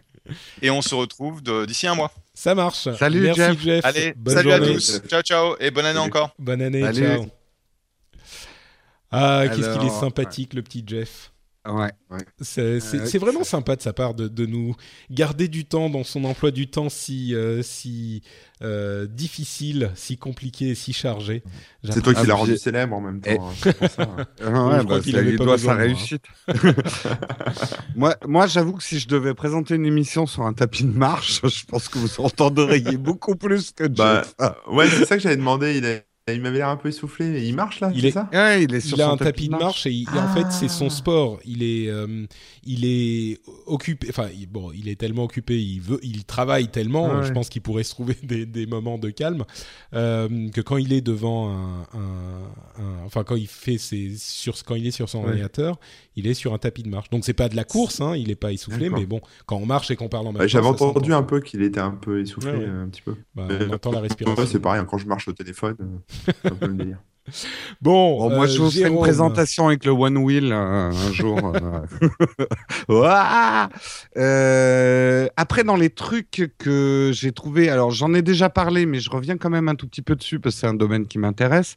C'est vrai que toute cette histoire de Sense et de ces ordinateurs, appareils photo qui vont RealSense, non, la comprendre technologie de, de, De- d'Intel, je de- crois? Intel? Ouais, RealSense, Et, c'est et- ça. ouais, et c'est vrai que si on applique ça, il le montrait brièvement, mais il montrait que sur une photo, euh, ça permettait à l'ordinateur de comprendre quelles étaient les différentes profondeurs de champ et donc de coloriser, par exemple, uniquement euh, ce qu'il y a devant et de laisser en noir et blanc ce qu'il y a derrière, ce qui donne une photo atrocement moche, mais on s'arrête, on s'arrête pas à ça. Ça veut dire quand même que l'ordinateur a une certaine compréhension de ce qu'il voit. Quand on rapproche ça de ce que fait Litro euh, assez maladroitement, il faut le dire, euh, parce que les premiers essais de Litro sont pas très concluants au niveau photo, mais on sent quand même qu'il y a un nouveau... je vais expliquer ce que c'est que Litro. Alors parce Litro, tu- pardon, je... ben, attends, je le dis rapidement. Euh, Litro, en fait, c'est un appareil photo. Vous avez plus besoin de choisir euh, l'endroit que vous voulez qu'il soit net sur une photo. Euh, vous allez pouvoir régler la mise au point, en fait, après avoir pris la photo, pour décider si c'est le personnage du fond que vous voulez net ou un personnage devant. Euh, après, j'explique pas exactement comment ça marche parce que j'ai pas tout compris, mais euh, en gros, c'est c'est un bouleversement à la fois optique et dans les euh, dans la dans l'image processing, dans le, traitement de l'image. Euh, euh, c'est quelque chose qui révolutionnera certainement pas. Euh, D'après les analystes, la photo, on va dire professionnelle, mais pour le grand public et quand on voit le nombre de photos floues sur euh, Instagram, je pense que oui, il y aura certainement euh, un, un public euh, pour Tu ces appareils photos, photo. non, non, non, euh, non, non, euh, je te l'ai dit, Corben, tes photos. Ah, j'allais me elles sont fâcher, hein, super j'allais en ce m'énerver. moment. Elles sont super. Euh, Elles sont mais- vraiment super, tes elles photos, sont, quand elles, sont, même. elles sont vraiment bien. Non, non, mais c'est intéressant. En tout cas, c'est des nouveaux champs des possibles qui s'ouvrent. Euh, moi, je suis ça de près parce que c'est intéressant en photo, en vidéo. Euh, la compréhension, en fait, par un ordinateur de ce qu'il voit euh, va donner certainement des choses intéressantes. Et juste pour terminer, alors. C'est vrai que les drones, moi je suis très mitigé sur l'avenir des drones, parce que je pense qu'ils posent tellement de problèmes législatifs. On le voit, hein, ce Noël, tout le monde a acheté des drones, mais personne ne peut les faire voler. Euh, moi, j'ai vu des gens faire voler des drones dans des rues de Paris. Euh, ils savent pas ce qu'ils risquent, quoi. Euh, et les risques d'ailleurs qui font courir. Et pas des petits drones. Hein. J'ai vu euh, des gros drones DJI fantômes, euh, donc des trucs de plusieurs kilos avec des, des hélices qui couperaient un saucisson, euh, se balader dans des rues de Paris. Ouais. Donc là, il va y avoir un vrai problème quand même. Euh, il va falloir très rapidement encadrer ça et laisser des espaces de liberté. C'est pour ça que tous les fabricants de drones euh, cherchent des moyens de sécuriser les drones parce que ça peut être quand même très dangereux. Et il y a un drone que quand même j'ai retenu parce que moi, il m'excite carrément. Euh, c'est Cocorico chez Parrot. C'est vrai que le Bebop, leur nouveau drone, pas tellement ah pour ses fonctions pour voler, parce que ça, je m'y connais pas du tout. Mais par contre, il embarque quelque chose que je trouve très malin. C'est qu'il a une caméra qui est en fait comme un fisheye, donc une caméra qui va filmer à très grand angle. Et la stabilisation et le contrôle de la caméra va se faire en coupant euh, des zones dans ce fisheye. En gros, pour expliquer, jusqu'ici, pour pouvoir pivoter une caméra sur un drone, il fallait un bras articulé qui pivotait votre caméra pour pouvoir faire des mouvements de caméra sur votre drone. L'inconvénient de ça, c'est que ça obligeait à monter des bras articulés sur un drone, le rendre plus lourd, moins d'autonomie. Là, le fait qu'ils aient solutionné ce problème par euh, du software qui va prendre toute la surface de l'image et permettre un pivotement logiciel en fait de la caméra permet de faire d'énormes progrès en stabilisation d'image et d'alléger le drone. Donc je trouve que c'est une vraie avancée dans la prise d'image euh, des drones. Et euh, ça, pour les, les, les prods, euh, peut-être pas pro dans, dans, la version Bebop, mais on va dire déjà semi-pro, parce qu'il fait quand même des super belles images, c'est une, vraie avancée technique. C'est sûr que ça va pas produire. Je, termine juste chez DJI, ils ont sorti aussi un drone qui fait baver euh, l'Inspire, qui est euh, le, ce qui se fait de mieux en drone, on va dire accessible, mais pour filmer. Mais là, on parle pas de la même catégorie de prix. Hein. Euh, on est plus dans des, des, milliers de dollars. Euh, mais bravo à Parrot. Hey, I'm Ryan Reynolds. At Mint Mobile, we like to do the opposite of what big wireless does. They charge you a lot. We charge you a little. So naturally, when they announced they'd be raising their prices due to inflation, we decided to deflate our prices due to not hating you. That's right. We're cutting the price of Mint Unlimited from $30 a month to just $15 a month. Give it a try at mintmobile.com slash switch. $45 up front for three months plus taxes and fees. Promo for new customers for limited time. Unlimited more than 40 gigabytes per month. Slows. Full terms at mintmobile.com. Hiring for your small business? If you're not looking for professionals on LinkedIn, you're looking in the wrong place. That's like looking for your car keys in a fish tank. LinkedIn helps you hire professionals you can't find anywhere else, even those who aren't actively searching for a new job but might be open to the perfect role. In a given month, over 70% of LinkedIn users don't even visit other leading job sites. So start looking in the right place. With LinkedIn, you can hire professionals like a professional. Post your free job on linkedin.com slash spoken today. Même pour sortir ce produit. le, le, bebop, a l'air cool. Il y a 10 minutes d'autonomie, hein, donc euh, ça va être encore Même plus, il euh, parlait de 17 minutes. Euh... Moi, j'ai demandé au mec de parole, il m'a dit 10 minutes. bon, bah, déjà 10 minutes, c'est énorme. Hein, pour un drone, ouais. Ils avaient fait une chorégraphie, alors ça, c'est c'est extraordinaire. Il y avait un filet euh, sur le stand Parrot et euh, voilà sur le net, je pense qu'il y a des vidéos. Et toutes les 10 minutes, bah, je pense qu'il a le temps de les recharger. Quoi. Il faisait un, il faisait une petite chorégraphie, tout était synchronisé, etc. Euh, et, je crois qu'ils m'ont dit, ils avaient bossé dessus pendant un mois avec la musique, etc. Les petits drones euh, tournaient ensemble, se passaient les uns au-dessus des autres, faisaient des petits loopings et tout. Et c'était assez cool. C'est vrai qu'on se rend pas bien compte, je pense. Je pense que les drones, c'est l'une des catégories qui est le moins, euh, dont l'excitation est le moins retranscrite dans le grand public, euh, dans le, la communauté tech et puis dans la, chez les fans de drones, c'est hyper excitant. Et le grand public est pas tellement au courant de euh, tout ce qui se passe dans le domaine des drones et que c'est à la porte de, de, transformer, de se transformer en des applications euh, euh, plus euh, grand public. Et hum, ça peut avoir vraiment des applications partout, quoi, comme le disait Jeff. Alors, ça aura des applications partout. Je suis pas persuadé au-delà du jouet.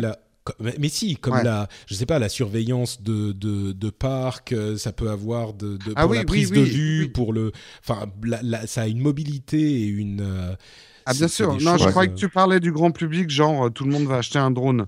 Non, mais que ça va. Euh, non, non, pardon, que ça va affecter, hmm. ça va avoir des conséquences dans différentes industries, ah dans, tu vois, ce genre de choses. Ah bah, euh, moi, j'en ai vu chez Parrot aussi des drones professionnels avec des têtes pivotables, etc. Il y en a, ils en ont deux types. Il y en a un, c'est une aile volante en fait, qui, hmm. qui est lancé, qui permet de scanner en 3D des, des lieux, et l'autre, c'est plutôt un truc qui permet de faire du, du vol, on va dire, stationnaire, pour aller observer, par exemple, des défauts sur des ponts ou des structures pour pouvoir analyser, etc. Quoi. Donc il y a quand même une utilisation pro. Ouais. Ah oui, non, mais c'est sûr. C'est-à-dire que le, le fait d'avoir une petite caméra volante qu'on peut contrôler et envoyer n'importe où, c'est vraiment quelque chose qui va avoir des conséquences partout. Et mm. c'est presque un truc du genre où on se dit Oh, mais bon, euh, c'est pas si incroyable que ça. Mais c'est parce qu'on a ce genre de truc dans tous les films de science-fiction depuis longtemps, donc on a l'impression que ça existe presque. Alors qu'en fait. Euh, bon, le gros problème, moi, je trouve des drones. Euh, Corben, on sent que tu as déménagé et que tu es en ADSL. Hein. Ah ouais, ah, là, des Désolé. Non, non, il n'y a pas de souci. Jérôme? Le, Ouais, non, pour terminer, juste, ah, oui, oui, juste le dernier problème des drones quoi qu'on y fasse, euh, ça fait énormément de bruit. Mmh. Et tant qu'on n'aura pas inventé, et ça on n'y est pas encore, hein, des systèmes qui permettent de voler euh, sans faire du bruit. Euh, bon, il y a le ballon, mais bon, un drone en ballon, ça risque de pas être très drôle, quoique. c'est un vrai problème même dans leur application civile, parce que comme tu dis, oui, une caméra pour surveiller un parc, mais enfin, si tu as cette espèce de gros moustique qui survole le parc toute la journée, ça marchera pas. donc, suis, je suis très mitigé sur la réussite grand public. Euh, des, des, drones. Après, il y a déjà des applications et là où ça bouleverse une industrie, c'est dans le cinéma. Euh, mmh. on, arrive à faire des plans à 10 à 100 fois moins cher, euh, des plans absolument incroyables aujourd'hui qu'on n'arrivait pas à faire il y a encore 2-3 ans. T'as bien raison. Mmh. il fallait un hélico, quoi. Il fallait un hélico. Ah oui, oui, il fallait des hélicos, ouais. Euh, alors, les trucs que j'ai retenus, moi, euh, rapidement, Razer, qui est une société de matériel euh, de pointe de gamer pour PC, a sorti une plateforme Android open source pour la réalité virtuelle, c'est-à-dire un, casque de réalité virtuelle. tout le monde s'y met, hein, mais là, ce qui est intéressant, c'est que c'est vraiment open source peut-être que ça pourra donner quelque chose pour le développement de cette technologie en open source, euh, une alternative open source quoi. Ils ont aussi un euh, clavier et souris prévu pour les gens qui ont branché leur euh, ordinateur sur la télévision, peut-être avec le, le, compute stick de Intel dont on parlait tout à l'heure. et ce qui est vachement bien, c'est que la souris en fait quand on est avachi sur le canapé, la souris est aimantée et tient à la plateforme au, clavier à la partie euh, tapis de souris du clavier qui est attaché. Donc ça c'est vachement bien, c'est aimanté, ça tient tout seul. Euh, bon, je rigole, mais c'est intéressant. Oculus, euh, même si je suis pas hyper méga fan de réalité virtuelle, ils ont présenté l'intégration de la de l'audio 3D à leur euh, dernier prototype, ce qui est euh, là encore une avancée de plus dans l'immersion qu'on a dans, le, euh, dans, dans, la réalité virtuelle. C'est-à-dire que même l'audio la, est en 3D et se positionne correctement. Ceux qui l'ont essayé ont dit que c'était très impressionnant. Euh, deux choses encore. Euh, on parle souvent du, des, des euh, portables, des ordinateurs portables d'Apple. et ben là, il y a un ordinateur, portable de Dell, la nouvelle version du XPS 13, euh, qui est un écran 13 pouces euh, pour ce portable. L'écran est, euh, enfin le, le, bord de l'écran est quasiment inexistant. il est en haute résolution 3200 par 1800 avec une option, une option tactile. 15 heures d'autonomie de batterie annoncée. 15 heures, vous vous rendez compte, mais c'est incroyable, c'est un ordinateur hyper hyper fin, euh, un, énorme euh, trackpad euh, avec une précision accrue et un prix de départ, je crois qu'il est à 800 dollars. Ouais, 800 hmm. dollars. Bon, c'est la version avec écran un petit peu moins bonne qualité, écran HD simplement. Et pas touch, ouais. Pas touch et un Core i3 et 4 Go de RAM. Mais enfin, 800 dollars. disons que c'est sans doute le meilleur, comment ils appellent ça, ultrabook d'aujourd'hui, hyper fin, hyper léger, une résolution incroyable, super puissant pour cette, euh, pour ce, ce euh, cette, cette, version, ce format. Euh, alors, il bénéficie du processeur dont on parlait tout à l'heure, le processeur Broadwell, le nouveau processeur d'Intel, et c'est le l'ultrabook du moment. Il est magnifique. moi, je vais devoir acheter un portable à un moment, dans, dans disons dans les six prochains mois. Je me disais que je regarderais du côté d'Apple. Là, je suis pas sûr. C'est vraiment une super machine, quoi. J'aime bien mm. Mac euh, OS sur le sur les portables et en plus on peut installer Windows, donc c'est un petit peu deux en un. Mais là, je me pose la question. Euh, et bien sûr, Apple ne voulait pas ne pas être de la partie. Euh, ils ont, ont il y avait une rumeur Apple qui arrivait tout à coup euh, sur un MacBook Air 12 pouces, comme par hasard, juste maintenant. MacBook Air 12 pouces, hyper fin et tout, machin. Mais euh, bref, ce Dell XPS 13 était très impressionnant. Mais euh, Dell revient pas mal en force. Enfin, la tablette qu'ils ont annoncée aussi, elle fait bien envie. Je n'ai pas retenu le nom, je crois que tu l'as noté, de cette petite tablette présentée chez Intel. Oui, chez Intel justement. La Venue 8. Ouais, la Venue 8, euh, elle est bien sexy hein, et bah, pas très chère, bien fine. Elle est super fine et euh, elle a cette technologie euh, RealSense dont tu, dont tu parlais qui capte la profondeur. Bon, la démo, c'était avec un, un, encore l'éternel cuisinier qui n'a pas besoin de toucher l'écran pour faire défiler les pages de son livre de cuisine. Bon, les applications, je suis pas sûr, mais la tablette en elle-même est belle.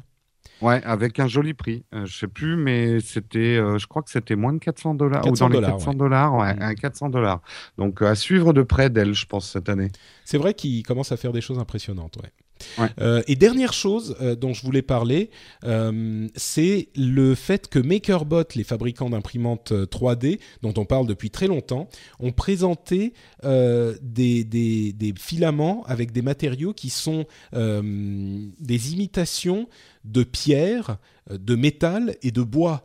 Euh, c'est vrai qu'on n'avait que du plastique depuis très longtemps ou quelques matériaux euh, qui n'étaient pas toujours très nobles pour ces imprimantes 3D. Et eh bien là, ils ont ces trois matériaux, enfin pierre, métal et bois, qui sont très convaincants et c'est incroyable. C'est-à-dire qu'on tu les as trouvés convaincants, toi? Bon, euh, pour, pour de l'imprimer en 3D, tu vois. Je sais pas vu. non, mais ils, sont, ils sont moches par rapport à du vrai bois. Mais enfin, c'est différent du plastique, tu vois. Non Ça t'a pas Non, mais de toute façon, je, je, suis très sceptique sur les imprimantes 3D grand public. Euh, mhm. euh, les résultats, j'ai rien vu pour l'instant. et alors, celui qui m'a fait mourir de rire, c'est ils te vendent ça. Euh, oui, alors c'est la première imprimante qui imprime de, euh, de la nourriture en 3D. Non, le truc, moi, tu vois, tu, tu prends, une, euh, tu prends un linge, tu, tu fais un trou dedans, tu mets de la pâte et tu peux faire exactement pareil. Enfin, je veux dire, c'est un truc qui trace des cookies sur une plaque chauffante, quoi. Non, mais là, je te parle pas de, de la, la, nourriture. Moi, je te non, parle mais de même, mais, mais c'est un peu la même chose. Toutes ces imprimantes, ce que ça sort Ouais. Pour l'instant, je suis pas, convaincu, d'un marché. Attention, hein, qu'on me qu'on me fasse pas dire ce que j'ai pas dit. Je crois fermement à un marché de l'imprimante 3D industrielle qui va produire des produits personnalisés, etc. Mais l'imprimante chez soi, à part les passionnés d'impression 3D. Non, mais je t'ai pas parlé d'imprimante chez soi. Je te dis qu'on peut imprimer avec MakerBot. Oui, oui, mais mais justement les répliques de bois et de pierre, euh, je n'ai pas du tout trouvé. Enfin, moi, je mettrais jamais un objet comme ça chez moi, quoi. Euh, l'objet que ça imprime, c'est sympa, mais euh, ça reste de l'ordre vraiment de la démo pour moi tu dis ça jusqu'à ce que tu puisses commencer à, à designer et imprimer toi-même tes propres, euh, je sais pas, bols, euh, tes propres. Le premier, non, le, je vais te dire, le truc qui m'intéresserait le plus, c'est un truc qui ferait effectivement des, tu sais, euh, les vis qu'on perd, le petit truc pour réparer ta ah, porte, une petite imprimante qui me permettrait de, de, faire des trucs en métal, qui me permettrait d'éviter de chercher une vis ou ce genre de truc. Oui, là, j'y crois pour une Mais application ça, peut-être, ça serait peut-être suffisant d'en avoir dans la boutique du coin et pas besoin oui, oui. On verra. Hein. Je, je, je, me trompe peut-être, mais je crois pas trop à ce giga marché, comme disait, ou giga. Ginormous marché. Ginormous marché de l'imprimante 3D chez soi. Bon, on referme le CES 2015. On lui dit au revoir, c'est bon? On l'a assez essoré. J'ai encore plein d'articles à écrire, donc euh, si vous en voulez plus, on aura sur mon blog. bon, peut-être, peut-être pour conclure cette impression, enfin, l'impression la, que tu as eue du CES d'y être, de marcher dans les allées, est-ce que ah, c'était bah, épuisant euh? Ouais, c'était épuisant, j'avais très mal aux pieds, euh, mais c'est un truc extraordinaire quand même. C'était mon premier CES et j'étais bluffé, c'est par la taille quoi. C'est, je pensais pas que c'était aussi grand. C'est impossible de tout voir, même en 4 ou 5 jours, c'est impossible de tout voir. Quoi. Il y a tellement de choses, tellement de monde, c'est en bluffant. Alors après, euh, il y a des trucs bien, des trucs moins bien, comme disait euh, Jeff. Il y a aussi pas mal de Chinois qui vendent des merdes, coque iPhone, batterie externe, ce genre de trucs. Mais bon, les mecs sont là aussi pour trouver des, des fournisseurs à l'étranger, ce genre de choses. Donc, ah, des, des, des revendeurs. Donc il y a beaucoup de business aussi, donc ça se comprend. Euh, ouais, y il y avait pas mal de trucs. C'était vraiment très bluffant, quoi, en termes de taille, je parle. Voilà. Eh bien, merci euh, Corben. On va donc, euh, avant de passer aux news et rumeurs, euh, parler très rapidement et remercier très rapidement les patriotes qui me permettent de vivre maintenant, de faire cette émission au quotidien. je vais donc avec un immense plaisir remercier Michael Etema, Chuckman, Zaki, Arnaud, Jérôme Baron, Lionel Lasquet, Julien Coulet, Thomas Coudeville, Damien Charpentier et Sébastien Albrecht. Merci à vous tous et à tous ceux qui choisissent de soutenir le rendez-vous tech sur Patreon. Euh, vous êtes très très nombreux et vous me permettez de vivre, de manger des pâtes et bien plus. Euh, vous permettez à cette émission d'exister. Je le dis souvent, si vous appréciez l'émission, si elle vous apporte quelque chose, euh, vous pouvez aller regarder sur patreon.com/slash rdvtech et contribuer un petit peu dessous. Euh, et d'ailleurs, entre parenthèses... Tu aurais dû faire un... Oui, pardon? Ouais, aurais dû faire un palier un peu plus élevé hein, pour que nous, on puisse toucher notre thune aussi. Hein. euh, si j'atteins les 5000 dollars par épisode, euh, je paye Corben. Ah, mais combien de bah, C'est quoi le pourcentage? Attends, Corben, ah, j'ai négocié là. Non, non, parce que 0,01%. hein, euh, je paye, je paye 14 euros TTC. Ça, c'est pas mal quand même. Non ah, C'est cheap. Hein. Euh, ah, mais tu sais que franchement, c'est l'une des choses. Parce que Tom mérite. Bon, lui, il a 10 000 dollars par mois, mais euh, euh, j'aimerais bien à un moment. Déjà, faut. Bon, il y a plein de choses qui se passent en 2015, mais à un moment, des, des, j'aimerais bien pouvoir commencer à payer les réguliers, quoi. Mais. Bon, enfin, en même temps, euh, bah, Jeff, je suis pas certain que ça sera. On, fera un Patreon upload. Ouais. Non, mais on ça va vendre, on va vendre les blagues. Au lieu de financer les émissions, on va vendre les jeux de mots. Tu vois, pour un jeu de mots par émission, c'est le premier palier. Deux jeux de mm. mots, trois jeux de mots. Euh, bon, avant de, continuer, euh, si vous êtes Patreon vous-même et, que votre carte bleue a expiré, n'oubliez pas d'aller la changer parce que sinon, ça veut dire que vous n'êtes plus vraiment Patreon. donc, euh, il y en a tout, bah, tous les mois, il y en a quelques-uns. Donc, pensez. Vous serez, vous serez pas Patreon, vous serez plus Tréon. si vous êtes Patreon, mettez, mettez des talons. Si vous n'êtes pas Ah, ok. Bon, on va enchaîner avec les news et rumeurs. donc, les news et rumeurs. comme toujours, je parle de, de quelques petits trucs et puis vous me dites ce que vous en pensez si vous en pensez quelque chose. D'abord, l'augmentation de la TVA en Europe. Qu'est-ce qui se passe? Qu'est-ce que c'est? Tout coûte plus cher. Là, ça augmente tout le temps. Euh, c'est encore un coup des socialos. Euh, bon, alors en fait, qu'est-ce qui s'est passé? C'est que depuis de nombreuses années, on en parlait d'ailleurs, euh, la TVA était payée par les entreprises européennes, non pas dans le pays où euh, l'élément était acheté, mais dans le pays où était la maison mère de la société. Et donc, toutes ces sociétés euh, faisaient bah, quelque chose de parfaitement légal, euh, même si c'est pas forcément hyper euh, moral. et ben, ils mettaient leur leur QG, leur maison mère, dans un pays qui avait une TVA très basse. Par exemple, le Luxembourg. Euh, il y a plein de sociétés qui ont leur maison mère au Luxembourg. Euh, et, évidemment, la, bah, l'Europe, enfin évidemment, non, l'Europe a fini par euh, changer les règles de manière à, fermer cette, cette, cette c'est pas de la triche, mais enfin c'est cette petite ouverture à un moyen de payer moins de TVA. Et ils ont, dit ce qu'on sait, hein, c'est-à-dire que maintenant, la TVA doit être payée dans le pays où où vit l'acheteur euh, de, la chose.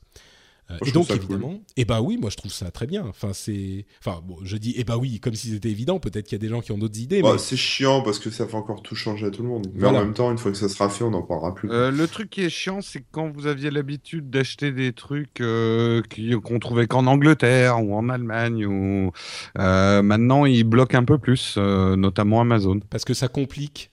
ça va, ouais, ça complique tout, le, tout, tout, le système. Donc, ah, mais, sinon, oui disons que c'est normal. Euh, voilà. Je pense que c'est normal et puis surtout, euh, enfin, c'est en raison d'abus. Euh, donc c'est voilà, s'ils s'en plaignent, si on s'en plaint, et eh ben on n'avait qu'à pas faire ces abus parce que c'était clairement un petit peu limite quoi. Même si c'était légal. donc ce que, voilà, je dis souvent, n'était pas malhonnête, c'était de l'engineering de, de fiscal. Mais bon, c'était la TVA in the cloud hein, pour certaines sociétés. Hein, non non complètement, mais c'est ce qu'on dit. Oula, Qu'est-ce qui se passe? Euh, C'est ce qu'on dit souvent, euh, ou en tout cas ce qu'on dit souvent dans cette émission. Euh, c'est légal, donc ce qu'il faut, c'est pas taper sur la société, c'est simplement adapter la loi. Et ben en l'occurrence, ils l'ont fait et c'est très bien. Et bon, bah les prix ont augmenté dans l'App Store, notamment, on a pris en moyenne euh, 10%, je crois, à peu près, sur les prix des apps. Il y a plein de prix qui augmentent ici et là, mais voilà, mais c'est normal, c'est normal. Mm. Euh, et malheureusement, ce sont, alors là, si on veut pousser le truc, ce sont les, les consommateurs qui payent et pas les entreprises, mais bon, euh, c'est la loi du marché. Euh, oui, enfin, les entreprises payent de la TVA comme, disons qu'il y a un système de récupération de TVA. non, mais- non, non, ce que je veux dire, peu- c'est Ah que, oui. ce que Ah je veux oui. dire, c'est que l'augmentation se traduit par une augmentation des prix et pas une diminution des, une diminution des marges, tu vois Ah oui, d'accord. Tu parlais des entreprises qui vendent. C'est ça, oui. Oui, mais bon, au final, euh, on, voilà, on, on est en France, on paye la TVA en France. C'est ça, quoi. Enfin, exactement. Ouais. on a plus moyen de gruger, quoi, plus moyen d'acheter à l'étranger euh, pour récupérer un peu euh, sur la TVA. Euh, donc, on en parlait tout à l'heure, le PlayStation Now, euh, l'abonnement PlayStation Now, on en a parlé, on va pas revenir dessus. Euh, Mark Zuckerberg a fait un truc que j'ai trouvé assez marrant. Il, a, il a décidé, vous savez que chaque année, le président de Facebook décide, il a une résolution, un truc qu'il va faire pendant une année. La- Ouais. il- Une fois, il avait décidé de, de ne manger que les, la viande des animaux qu'il tuait lui-même. Bon, il n'est pas parti dans la forêt avec son arc, hein, mais c'est, il est allé Mm. dans une boucherie, il l'a fait lui-même, euh, donc dans un abattoir, et il a gardé la viande pendant longtemps. Il avait fait, il a appris le chinois. Chaque année, il fait un truc vraiment bizarre. Et là, il a On devrait faire ça, hein. euh, ouais, bah vas-y, Corben, tu nous diras comment ça fonctionne, comment ça ça marche. Euh, Euh, T'as déjà, t'as vu un, hein. cochon égorgé? Parce que Non, non, mais je, il faut je y aller. pas de ça. hein. Ah oui. Je parlais pas de ça. Je disais juste euh, ce- tous les ans euh, se, se lancer un défi comme ça. Hmm. Je trouve ça bien.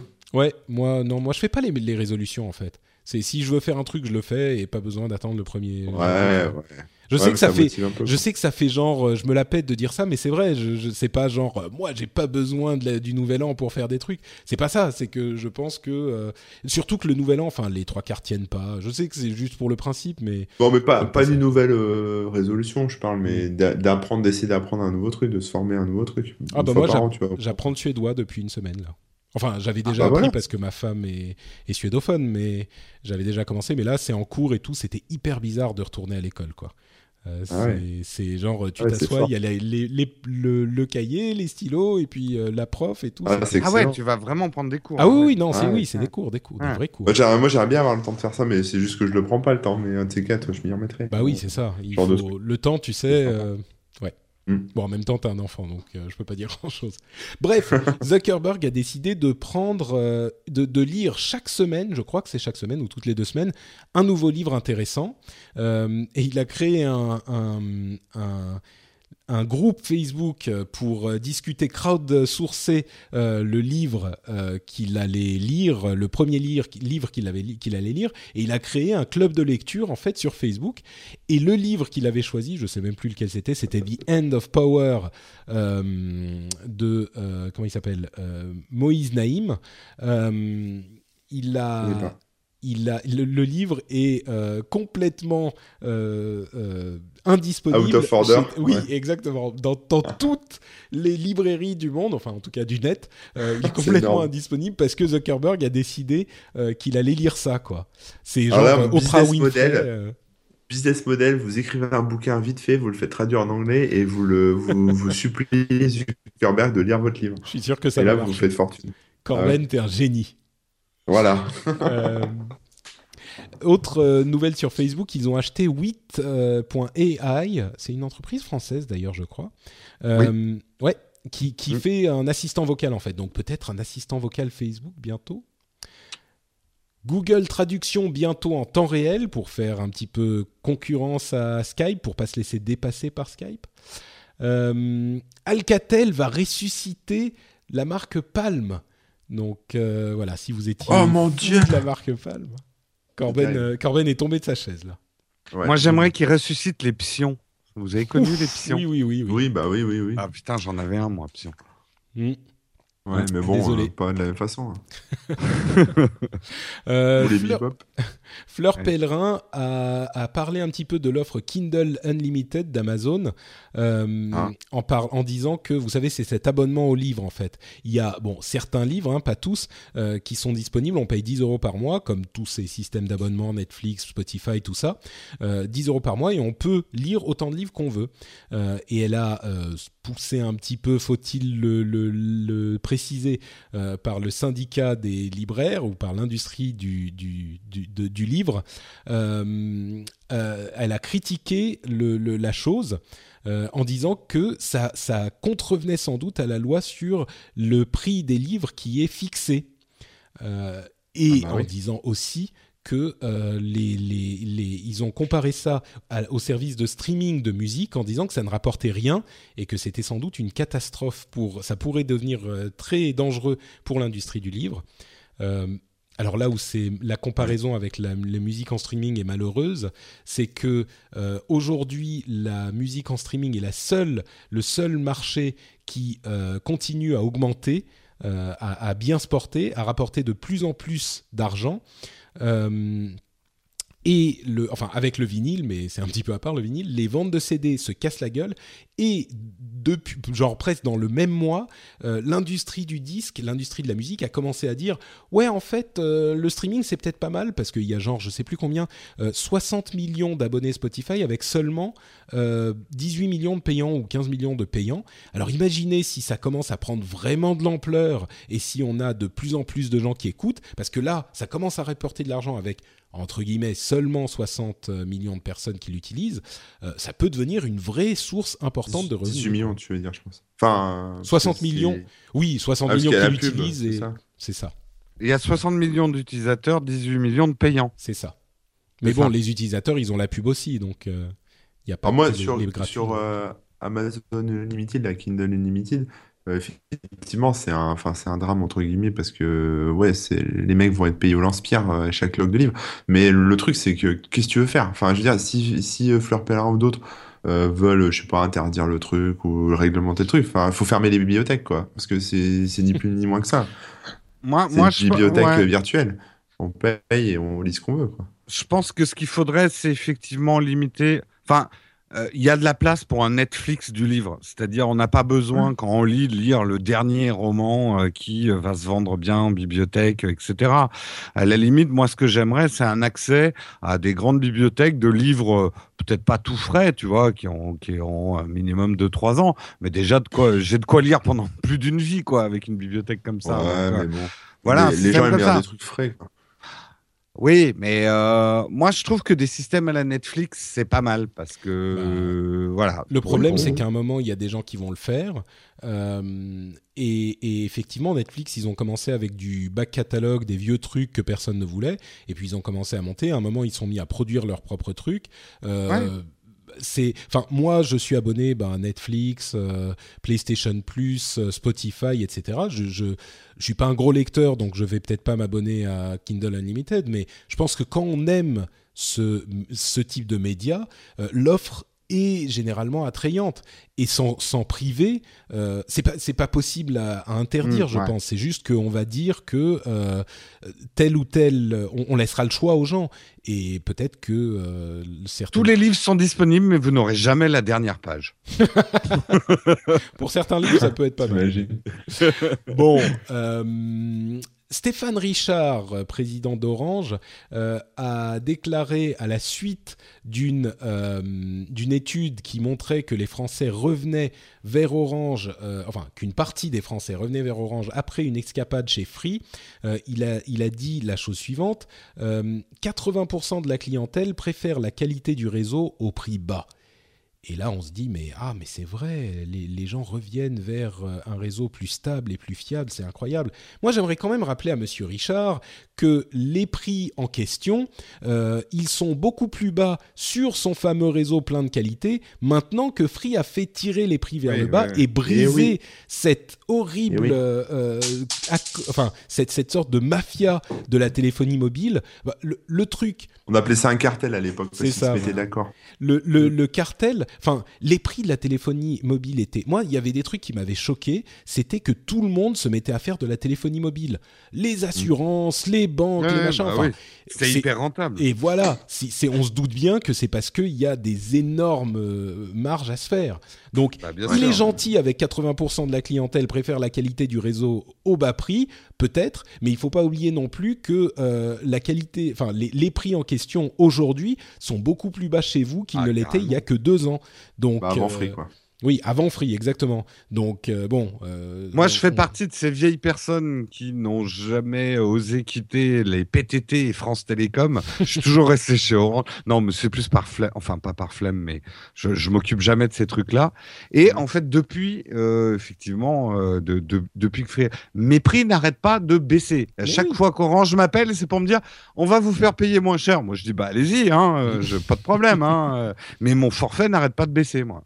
Et je pense que s'ils avaient gardé les fameux prix dont ils défendaient, qu'ils défendaient à l'époque où ils disaient ah voilà la qualité est plus importante machin, je pense qu'il y a beaucoup de gens qui préféreraient euh, le, le, le prix bas à cette fameuse qualité. Donc euh, bref, n'oublions pas, gardons la mémoire.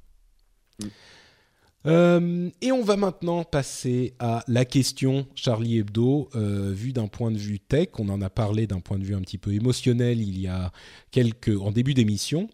Euh, on a parlé aussi de Twitter et tout ça. Je il y, a plein, j'ai plein de petits, euh, de petites news. On a, euh, bon, le prochain sera tiré à un million d'exemplaires euh, et, et 3 millions. 3 millions, ah, ils ont augmenté. Ouais. J'ai vu ça tout à l'heure. Ça, ça m'étonne pas. À mon façon, avis, je ça pense que- suffira pas. ouais. Oui, c'est ça, exactement.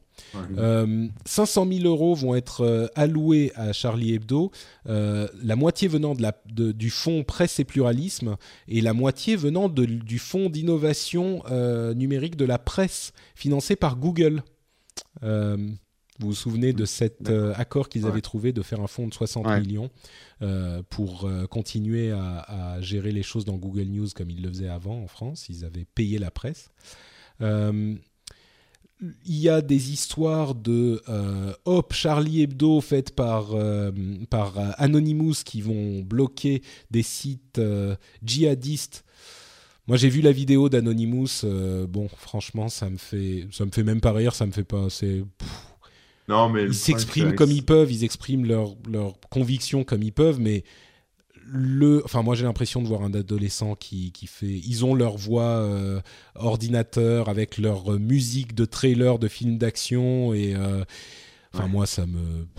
Bah, le problème, c'est qu'en en rendant indisponibles ces sites euh, djihadistes, euh, ça empêche aussi le travail euh, des, des gens qui, qui sont sur ces forums, qui infiltrent le truc, quoi. Donc c'est un peu, euh, ils s'abordent un peu le truc aussi, même si euh, je comprends leur raison. hein. Ouais. Euh, bon, bah, c'est, on peut pas l'empêcher, quoi. Euh, deux autres choses à, signaler. Il y a un internaute qui a, qui a mis une, qui a fait de l'apologie de l'attentat sur Facebook, qui a été arrêté. Enfin, oui, il y en a plusieurs, mais donc, Ouais. et, et du coup, de la même manière que euh, les, les ministres européens ont euh, suggéré que on puisse plus facilement bloquer des sites euh, sur Internet Ouais, au niveau européen et au niveau des, des FAI, sont des, des lois qui étaient déjà en cours et qui- qu'ils demandent à faciliter. Euh, je sais que Corben, toi, ça t'énerve beaucoup, la, la Oui. chose en question. Toi, tu voudrais qu'on ne puisse rien censurer sur Internet? Non, non, c'est pas ça. Mhm. C'est pas ça que j'ai dit. Euh, Il y a, il y a deux aspects de, par rapport à, vraiment dans le contexte de Charlie Hebdo, là, euh, de ce qui s'est passé, il y a deux trucs. Il y a déjà euh, tous les politiques, les politiciens qui mettent ça sur le dos de, d'Internet, soi-disant que les mecs se feraient embrigader via Internet. Il y a Le Monde qui a publié un très bon article sur le parcours des, des différents terroristes et aucun s'est fait embrigader par Internet, quoi. C'est dans les prisons, c'est dans les, Dans voilà, les, rosés- les réseaux, etc. C'est Internet est hors de cause là-dessus, quoi. Donc bon, il y a ça, il y a aussi tous ces gens qui font l'apologie du terrorisme, à tous les teubés là sur Twitter et sur Facebook euh, qui disent euh, bien fait, machin, euh, crevez tout, bande, crevez tous bande de chiens, etc. Euh, eux font l'apologie. On a les moyens de le faire. Je veux dire, c'est ce que font, na- on ce a que les fait moyens quel de, de- de- dans la loi. de gérer loi, Dans la loi, problèmes. Les c'est- bah, ce que je disais, tu, tu, prends un policier, tu le colles derrière un ou de suite, donc c'est-à-dire derrière un logiciel qui permet de traquer des mots-clés comme ce que fait n'importe quel community manager sur Facebook mm. ou sur, avec Twitter. Enfin, bref, tu, tu checkes les trucs. Et les mecs, bah voilà, tu fais un procès et puis tu Il n'y a pas besoin de refaire. En fait, si tu veux, moi, ce que je reproche sur le truc, c'est que euh, je suis pour, je suis pour qu'on surveille Internet, euh, mais qu'on cible c'est-à-dire qu'on les, les mecs qui sont connus des services de police ou qu'on cible euh, via des mots-clés euh, tout ce qui se fait euh, sur, sur les réseaux sociaux. Mais, mais pas qu'on fasse des lois de surveillance globalisées où, où toute ta connexion va être aspirée, où va falloir faire je sais pas quoi. voilà, non, parlons, parlons du problème spécifique ici. et je vais mettre le, le doigt là où ça fait mal. donc toi, ce que tu es en train de dire, Manuel Corben-Dorn aujourd'hui dans le rendez-vous tech numéro 150 est en train de dire qu'il faut, euh, il faut, il ne faut surtout pas fermer les sites euh, djihadistes d'appel au terrorisme. Euh, fermer, je dis pas faire, enfin faire bloquer, pardon, faire bloquer les sites au niveau Depuis la France. Des, FAI. Ouais, c'est c'est alors je le présente comme ça, mais c'est la question parce que c'est ça qu'ils sont en train de dire. Ah non, moi c'est pas ça que j'ai vu. Hein. Moi je moi je, je parlais de, de, réseaux sociaux. Moi j'ai vu des trucs sur les réseaux sociaux. Mais euh, alors celui dont je parlais, c'est le, euh, le, fameux blocage administratif où on fait euh, bloquer des sites, supprimer des sites ah, du, du DDNS des, des sites, enfin des, des, FAI français, c'est-à-dire qu'ils ne soient plus accessibles. Ouais ouais ouais, mais ça ça va rien changer. C'est comme c'est c'est enfin ça va rien changer. Je veux dire les les mecs c'est un faux problème. veulent vraiment Ouais, c'est un faux problème, c'est un pansement sur le genre de bois. Les, mecs qui veulent y accéder, ils ont 10 000 moyens pour y accéder. Euh, je suis bien placé pour le savoir. Tu peux y accéder toujours. Et, c'est pas toi, en surfant au détour d'un lien, qui va tomber sur un site djihadiste. Et encore, même si tu tombes dessus, tu vas pas, tu vas pas forcément être embrigadé, quoi. Pour être embrigadé, euh, pour devenir djihadiste, faut fréquenter des mecs qui, parlent, qui bouffent, qui font que ça euh, toute la journée. Faut se faire monter le cerveau quand même. Et ça se passe pas uniquement en ligne. Voilà. Donc, qui les bloque, qui les bloque pas, moi je m'en tape, mais je pense pas que ça soit le problème, en fait. Pense pas que ça soit euh, le blocage administratif est déjà en place de toute façon, donc on en, parle. Enfin, même plus besoin d'en parler, quoi. Je veux dire, c'est fait, donc euh, qui les bloque, qui le bloque pas, euh, ça change rien. Mais moi, moi, je suis pas pour ce genre de blocage. En fait, ils, veulent, ils veulent fédérer la chose au niveau européen, en fait. 12 pays de l'Union européenne ont voulu faire fédérer la chose. Bon. Oui.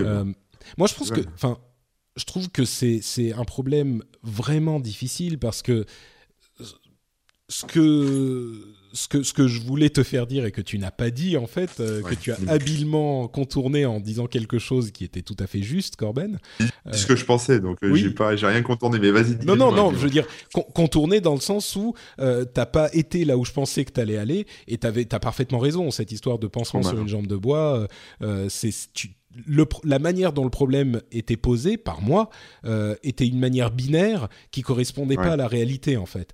Euh, mais parce que la question du combat entre la censure et euh, le, la liberté d'expression est compliquée. On a, et on en avait déjà parlé hein, avant même les, les, les, événements de la semaine dernière, la question de l'incitation à la haine raciale, qui est un vrai problème en France. C'est-à-dire que on est évidemment pour la liberté d'expression et on a vu à quel point euh, le peuple s'est soulevé pour soutenir cette liberté d'expression. Euh, et pourtant, on a des lois qui empêchent l'expression dans certains cas. Et quand on parle évidemment de, d'incitation à la, à la haine raciale. Euh, alors, c'est, compliqué à réconcilier, tu vois. Et, et, quand on parle d'incitation à la haine raciale, on ne parle pas que euh, de, des djihadistes du FN. Il y a la question de, euh, de, de Dieudonné, euh, par exemple, qui, est hyper compliquée. Ah, Comment C'est pas pareil, ça n'a rien à voir. Enfin, je suis le, le quand tu es raciste, c'est pas une opinion, c'est pas une opinion politique, c'est pas un avis, c'est pas un truc que, que tu peux débattre. C'est t'es raciste, point. C'est de la haine, c'est tout. Enfin, je veux dire, c'est juste de la haine. Non, mais c'est ça la question. C'est ça la question. C'est on dit, ok, alors le racisme, c'est interdit. Oui, mais c'est interdit. Mais euh, comme c'est interdit d'écrire euh, d'écraser son voisin. Tu vois ce que je veux dire? C'est c'est interdit. Bah non, c'est pas, une opinion dont tu peux débattre. euh, voilà, Ouais, est-ce que tiens, voilà, j'ai comprends, 18 ans, euh, je me cherche, est-ce que je dois être raciste ou pas? C'est pas ça. Enfin, c'est pas un truc. Non, mais c'est ça. C'est pas un truc. Non, euh, mais c'est important ce que tu disais. euh. C'est important, c'est important en même temps parce que ce que faisait, euh, enfin, ce que fait, heureusement, Charlie Hebdo est aussi euh, compliqué. Euh, tu dis oui, c'est pas comme euh, écraser son voisin en voiture. Le problème, c'est que là, on passe du, du, du de la parole à, tu, tu le compares à un acte physique, à de la violence physique. Et tout le principe de euh, la liberté d'expression, c'est de dire justement, oui, mais attendez, euh, on n'est pas en train de, on sort les crayons, pas les kalachnikovs. Vous voyez, c'est c'est c'est cette Ouais, idée. mais faire l'apologie d'un truc interdit, je veux dire. euh, En- euh, Mais c'est- euh, mais c'est ça, le- C'est pas, pas une opinion. pour- c'est ça. ouais. Je sais pas si tu vois la Euh, différence. là, Si, là si, où. Corben a, a tout à fait raison, il y a déjà des lois qui existent en France. Par exemple, par rapport au- au- en Angleterre, euh, il y a beaucoup plus de choses interdites d'écrire ou de dire en France qu'en Angleterre. Euh, en France, tu n'as pas le droit, par exemple, de, de signer une croix gammée ou euh, voilà, il y a déjà des interdits qui existent dans la loi. On Tout a fait, déjà légiféré là-dessus. Tout le problème, c'est que sous le coup de l'émotion. Euh, et, et ça va être le paradoxe dans les semaines, dans les mois et dans les années à venir, c'est que sous prétexte de défendre la liberté d'expression, on risque de la restreindre. Mm. Euh, euh, Aujourd'hui, et ce qui est difficile, et tu as eu raison Patrick de- d'aborder aussi Charlie, euh, ce que, qui, qui, qui utilisait son droit d'expression dans sa nature euh, la, plus extrême euh, possible. Aujourd'hui, c'est quoi un, site dji- djihadiste? Moi, je l'ai, je l'ai dit à un dîner, là, l'autre jour, quelqu'un disait, oui, on devrait interdire tous ces sites. J'ai dit, c'est quoi? Comment tu le reconnais? Comment tu le définis? Euh, là, on rentre dans des problématiques extrêmement complexes. Euh, c'est toujours le même problème avec la liberté d'expression. Et c'est pour ça qu'on ne peut pas dire on défend la liberté d'expression, mais il y a des choses qu'on ne peut pas dire. Soit on la défend, soit on la défend pas. Et la liberté d'expression, elle doit être totale. Et la liberté d'expression, c'est entendre des choses qu'on n'a pas envie d'entendre. Euh, donc voilà. mais t'as raison, mais ouais. à ce moment, je reviens à la question euh, de, de, de- à laquelle j'étais euh, juste avant. Euh, la question de l'expression, la libre expression de choses. Enfin, tu dis la liberté d'expression doit être totale. Euh, Jusqu'où ça va? Est-ce que effectivement, on a le droit de dire des choses, des, des, des choses racistes Euh, Elle est totale dans les limites de la loi et la loi, elle existe déjà. hmm. Donc moi, ce que je veux pas, c'est qu'on dise ah oui, mais vu que c'est arrivé, il faut qu'on change les lois. Mm. Non, elles existent et pour l'instant, elles sont déjà fortes en France hein, sur la liberté d'expression. Encore une fois, comparé avec l'Angleterre et les États-Unis, en France, la liberté d'expression, elle est déjà assez restreinte. Enfin, elle est grande sur certains sujets, mais il y a des interdits. non, Pourquoi je, je précise, euh, pardon, voilà. Jérôme. Mm. Quand on ne connaît que la France, on se rend pas compte à quel point la liberté d'expression est déjà extrêmement restreinte avec cette question d'incitation à la haine raciale en France. Et c'est quelque chose d'assez unique. Bon, les, les pays anglo-saxons s'en sont un petit peu rapprochés depuis le 11 septembre parce qu'il y avait une époque où on pouvait appeler au djihad dans les parcs de Londres. Ah oui, tu, tu- tu te balades avec une croix gammée, tu fais des discours néo-nazis sans problème en Angleterre. hein, euh. Euh, c'est vrai qu'elle est déjà mm. beaucoup plus restreinte qu'on ne le pense en France parce qu'il y a une sensibilité particulière avec la deuxième Et guerre puis on n'a mondiale. pas la même histoire. ouais, Exactement, c'est ça. Et, et ça se justifie tout à fait. Mais bon, je voulais juste effectivement pointer un petit peu du doigt cette, euh, cette question. Euh, et vous avez tout à fait raison tous les deux de dire, et c'est ce à quoi je, voulais en venir aussi, qu'il faut être extrêmement vigilant par rapport. Enfin, encore une fois, on, se, on en parlait déjà depuis longtemps dans le rendez-vous tech. À partir du moment, je crois que je l'avais formulé de cette manière il y a quelques, il y a quelques mois euh, ou quelques semaines, à partir du moment où on invoque le terrorisme ou la pédophilie pour vous dire qu'il faut changer une loi ou faire passer une loi ou changer les choses, je dis pas qu'il faut se louche. lever et, par- et- et partir en combat contre. Ce que je dis, c'est effectivement, comme tu le dis, Corben, c'est louche, c'est bizarre. C'est pas que c'est bizarre, non. Il faut faire attention. Il faut, faut redoubler d'attention, tripler d'attention euh, quand, on, quand on invoque ces choses-là, parce que c'est tellement facile de faire passer des Surtout choses. qu'on- Surtout Ouais, on a déjà beaucoup de lois en France. On a déjà Enfin, on a, de lois on a déjà des tas de lois, comme disait euh, Jérôme. Voilà, les Mm, mecs ouais. qui ont fait l'apologie là, de ce qui s'est passé là, il y a quelques jours, euh, il y a déjà des lois contre ça. je Ouais, vois pas ouais, ce il y a qu'ils déjà veulent une faire de plus. vois. existe. hein. Et donc, Bah ouais, donc, euh, et donc, bon, sans, oui, bref, il y a d'autres débats dans lesquels on pourrait partir, mais dans les semaines et les mois à venir, surtout euh, si vous, en fait, auditeurs, qui êtes plutôt intéressés par les questions tech, si vous, vous n'êtes pas prudent, personne ne le sera. Donc, soyez prudent, cherchez à en savoir un petit peu plus, euh, écoutez le rendez-vous tech, par exemple, euh, et, essayez de, oula, j'ai tomber mon stylo.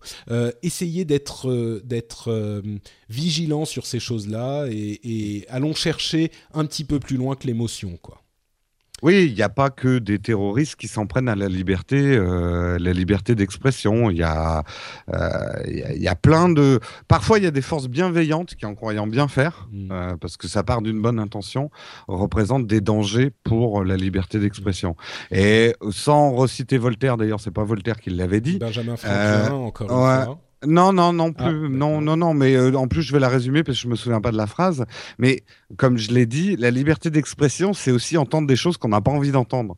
Et euh, je crois que c'est un principe euh, assez important à comprendre sur la liberté d'expression, c'est qu'on peut pas dire liberté d'expression, c'est entendre que ce qu'on a envie d'entendre. Non, au contraire, c'est laisser les cons parler, c'est laisser les imbéciles parler, laisser les gens dont, avec qui on n'est pas d'accord parler.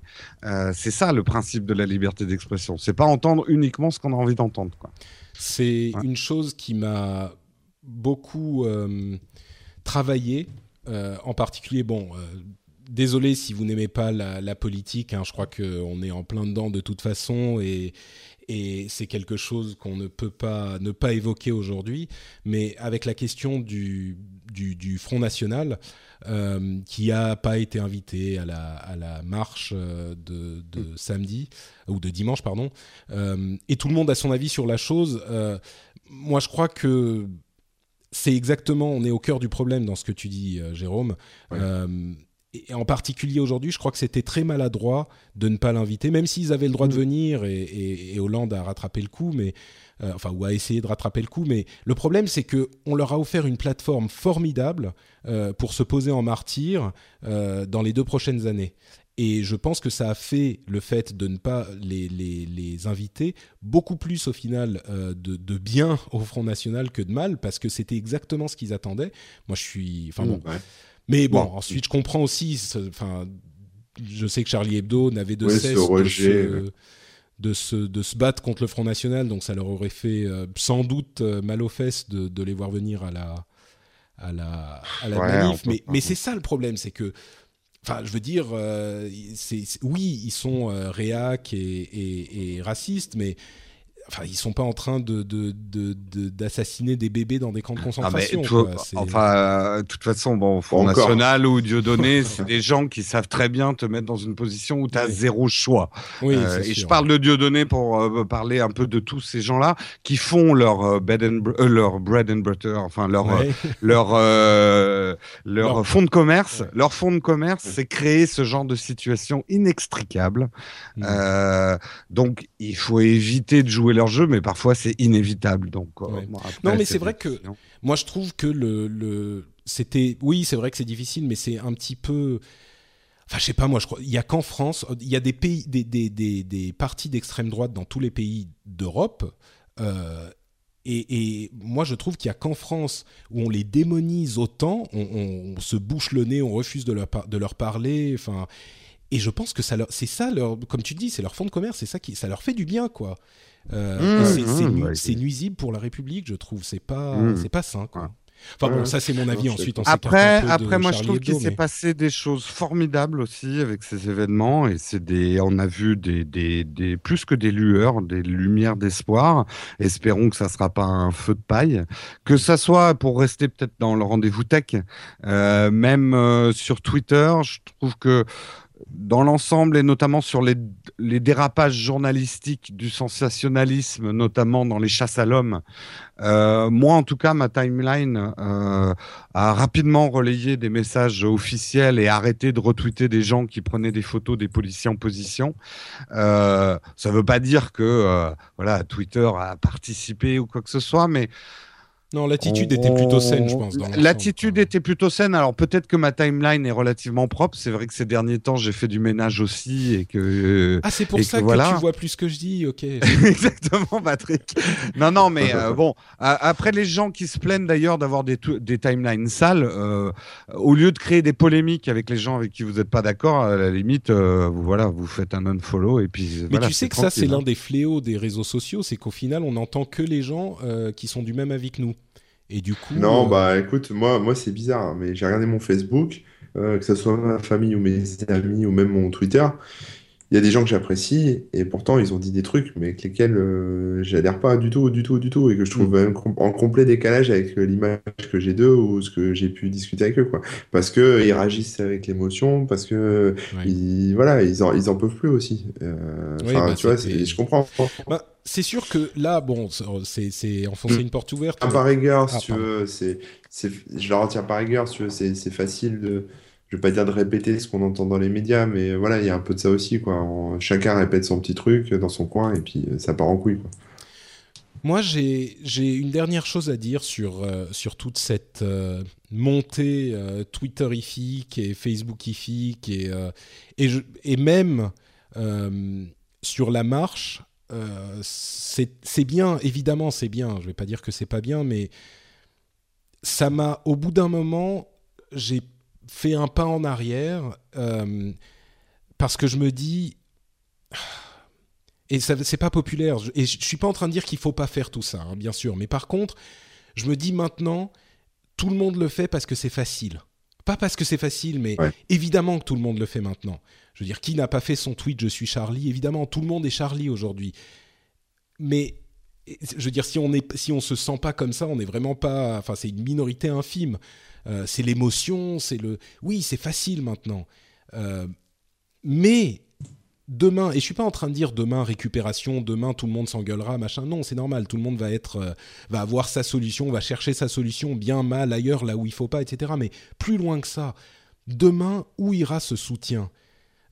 Que sera cette, que deviendra cette émotion? Est-ce que ça va se concrétiser? Est-ce que, enfin, un tweet, c'est facile. J'en ai vu tellement tellement de ces mouvements Twitter où euh, on change son, son avatar, où on... Eh et, et, moi, c'est, tu vois, déjà, peut-être parce que j'ai plus l'habitude, je me disais, ok, c'est bien, c'est cool, mais j'étais déjà en train de me dire, euh, comment, qu'est-ce que ça va donner demain? Et, un exemple euh, que je donnerais, j'ai parlé de, du soutien à la presse. Tout le monde disait, oui, soutenons la presse, soutenons la presse et, j'ai parlé de oui, bah comment est-ce que les gens vont soutenir la presse demain? Euh, Quand on a 20 euh, ou 30 ou 40%, c'est des chiffres véridiques, de gens qui utilisent AdBlock pour ne pas voir la pub, mais quand même aller sur le site. Je veux dire, si le site vous plaît pas, vous pouvez aussi ne pas y aller. Les gens bloqués sur AdBlock en pensant que je faisais la morale à un moment où il fallait pas, etc. Vraiment, c'est pas mon intention du tout. C'est pas vous savez que moi je suis pas du genre à faire la morale, je suis plutôt du genre à me poser les questions sous tous les angles et, à essayer de donner ce genre d'éclairage au problème. Parce que je parlais aussi des abonnements. Euh, et pour moi c'était beaucoup plus important. Il y a plein de sites qui ont des abonnements. Euh, qui va aller s'abonner à ces sites-là? Euh, une fois que l'émotion du soutien sera passée Parce que la concrétisation, à mon sens, c'est aussi euh, le fait de, soutenir financièrement, c'est important aussi. Et ça n'enlève rien à l'importance du soutien émotionnel qu'on a eu sur le moment. Mais est-ce que ça va se transformer? Et hum, une des choses dont, je parlais, c'est pas forcément la presse, c'est d'une manière générale. Et, et c'est pas pour moi, parce que moi ça va, j'en vis maintenant de tout ça. Je vis de la générosité de mes, auditeurs, mais d'une manière générale, est-ce que les gens sont prêts à vraiment soutenir les choses qu'ils apprécient, et en particulier la presse et sa liberté hum, aussi financièrement, pas que financièrement, mais aussi financièrement. Ah, mais moi j'ai mon avis là-dessus. Ouais. Bah moi je pense qu'on est dans une société où c'est chacun pour sa gueule et, euh, et que ça soit euh, ce que tu dis Adblock ou le mouvement euh, Je suis Charlie ou ce que tu veux. Dans quelques mois c'est fini, on, on, continue à s'engueuler, à, à, chacun pour sa gueule. Enfin je veux dire c'est pas c'est pas parce que là maintenant cette semaine il y a eu un gros mouvement de solidarité en France que dans une semaine tout le monde sera encore solidaire les uns avec les autres, qu'on va aider les petits vieux à traverser, euh, qu'on va céder la priorité, que on va être poli, on va pas s'agresser. Enfin, je veux dire, c'est euh... non mais c'est ça. Non mais c'est normal qu'on revienne au quotidien en même temps, mais mmh, ouais, ça va rien changer. Non, mais je suis pas d'accord avec vous, les gars. Ah ouais. Euh, je non mais je alors Je dis pas effectivement que euh, les gens vont euh, s'enlacer, etc.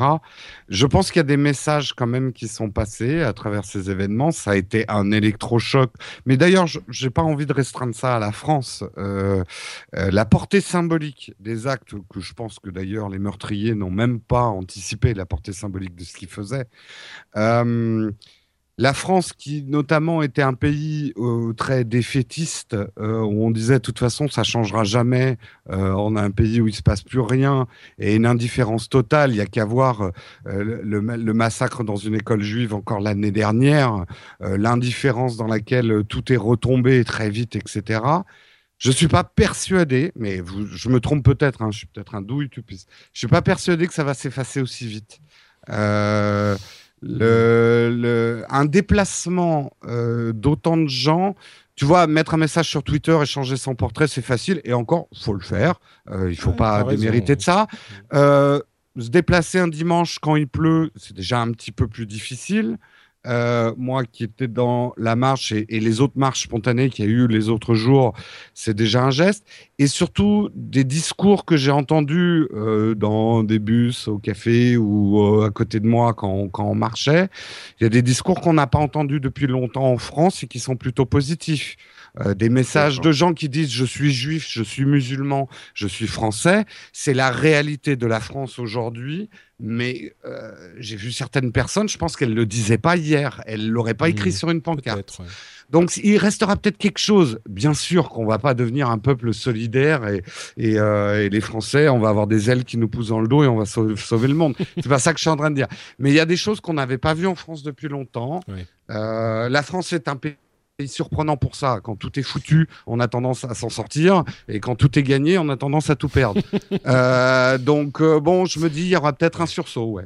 Bah, écoute, euh, c'est un beau message d'espoir. Espérons qu'il restera un petit peu de tout ça, et au moins, ce qui est sûr, c'est qu'on pourra, dans les quelques prochaines années, pointer du doigt. Si justement il y a un déficit à ce niveau-là, on pourra pointer du doigt ce moment euh, de, solidarité et de d'union et de cohésion nationale en disant oui mais regardez euh, voilà là voilà ce qu'on disait. Aujourd'hui qu'est-ce qu'il en reste? Et peut-être que ça fera réfléchir les gens euh, et, dire montrer ce décalage. On a ce point de référence aujourd'hui, ça pourrait être utile. Et bon, je parle pas, nous qui sommes podcasteurs, youtubeurs, blogueurs, je suis Charlie deviendra une manière de dire je défends la liberté d'expression. Tout ce que j'espère, c'est que on la défendra sous toutes ses formes. Moi, j'espère euh, surtout qu'on la défendra quand ça sera une expression qui nous est antipathique. oui. J'espère surtout que ça sera ça, qu'on se souviendra euh, que ça veut dire, comme tu le dis, euh, comme tu le disais et comme on en a parlé aussi sur Twitter, que ça veut dire que euh, ceux qui disent quelque chose qui nous plaît pas ont le droit de le dire. Ouais, tout à fait. Et c'est là que ça sera important de s'en souvenir, parce que c'est important. Enfin, c'est facile de se souvenir. oui, tu as le droit de dire un truc qui me plaît. Là, effectivement, on a beau jeu de dire liberté d'expression. Là où c'est difficile, là où c'est courageux, c'est quand c'est un con qui parle. C'est un con qui parle, exactement. Euh, dernière chose que je voulais dire euh, en parlant de, soutien et. Vous devez tous écouter le rendez-vous tech, même si vous nous trouvez cons. C'est pour défendre la liberté d'expression. Euh, pas mal, bien joué, bien joué, Jérôme.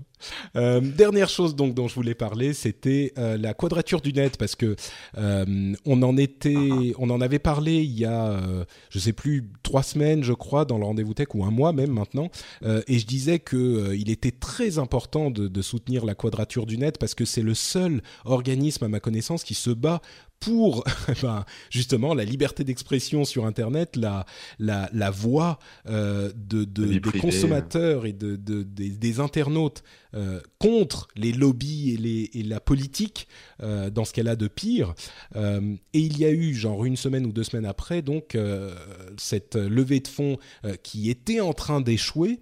et la Quadrature du Net a tapé sur point, du poing sur la table quasiment en disant que bah, ça y est, ils allaient fermer là dans deux semaines maintenant. Corben, tu t'es fait l'écho de cette, de cette annonce d'ailleurs. Euh, et finalement, la Quadrature du Net a, vécu, a, réussi à, lever l'argent dont elle avait besoin. Heureusement, euh, heureusement, parce que euh, et, c'est ça un petit peu, tu vois, qui me rend cynique, c'est que à, ce moment c'était important, et, tout le monde s'en foutait. et aujourd'hui, eh ben, oui, c'est encore plus important, encore plus important parce que, comme on le disait il y a quelques minutes, on va avoir droit à ces, à ces propositions de loi, ces discussions qui vont utiliser avec euh, euh, de bonnes intentions parfois, souvent, euh, qui vont utiliser les événements de la semaine dernière pour faire passer des lois qui pourraient être dangereuses et on a besoin de quelqu'un qui s'occupe de ça. Et comme nous, on ne peut pas tout lire et tout regarder, je pense qu'il est important de soutenir la Quadrature du Net ou un autre organisme de, ce genre-là pour qu'il nous défende à ce niveau-là. Et, pour qu'il existe, pour qu'elle existe, comme je, je, le disais, moi, je suis pas toujours d'accord, je le disais il y a un mois, je suis pas toujours d'accord avec ce que dit la Quadrature du Net mais je pense qu'il est.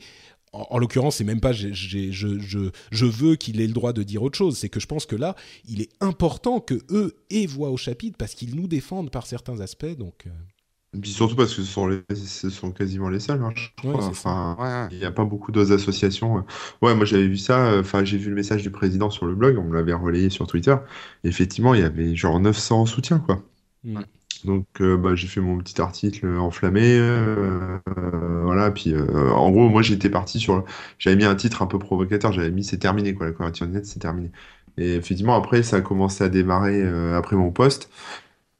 puis après, bah après, ça a été relayé dans l'après-midi par les, gros médias, rue 89, enfin bref, les autres, quoi, tous les gros médias, et puis, puis ça a explosé, quoi. Et ils ont fait, en gros, ils ont rempli leurs deux ans, parce que là, c'était le budget 2014, hein, ils étaient en, je sais pas comment on appelle ça, en déficit ou j'en sais rien, mais ils n'avaient pas bouclé le budget 2014. Donc là, dans la foulée, en deux jours, ils ont, ils ont bouclé le 2014 et le 2015.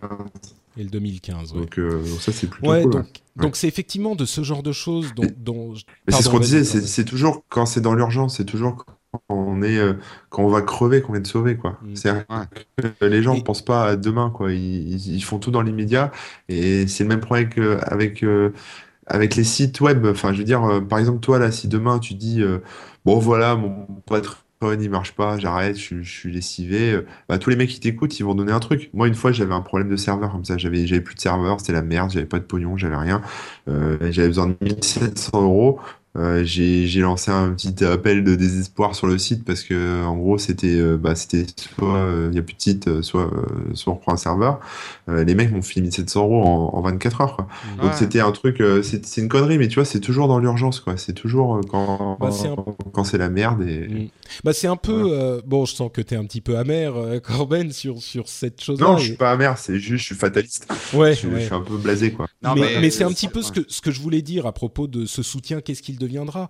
Je dis pas qu'il faut donner de l'argent demain à la quadrature du net, c'est juste que c'est aussi, euh, mine de rien, un moyen de, oui, mettre le... Et vraiment, je cherche pas à faire la morale. Hein. Si vous pensez ça, enfin, vous savez comment je suis, vous savez comment je suis depuis des années et comment je, je gère les choses et ce qui a de l'importance pour moi. Je pense que j'ai un certain euh, capital honnêteté euh, avec mes auditeurs dont j'espère qu'il fera qu'ils comprendront ce que je suis en train de dire, mais ces soutiens-là, euh, c'est des soutiens qui sont faciles à faire, qu'il faut faire, qui sont importants, mais aussi pensons au quotidien comment est-ce qu'on va défendre les choses qui sont importantes pour nous.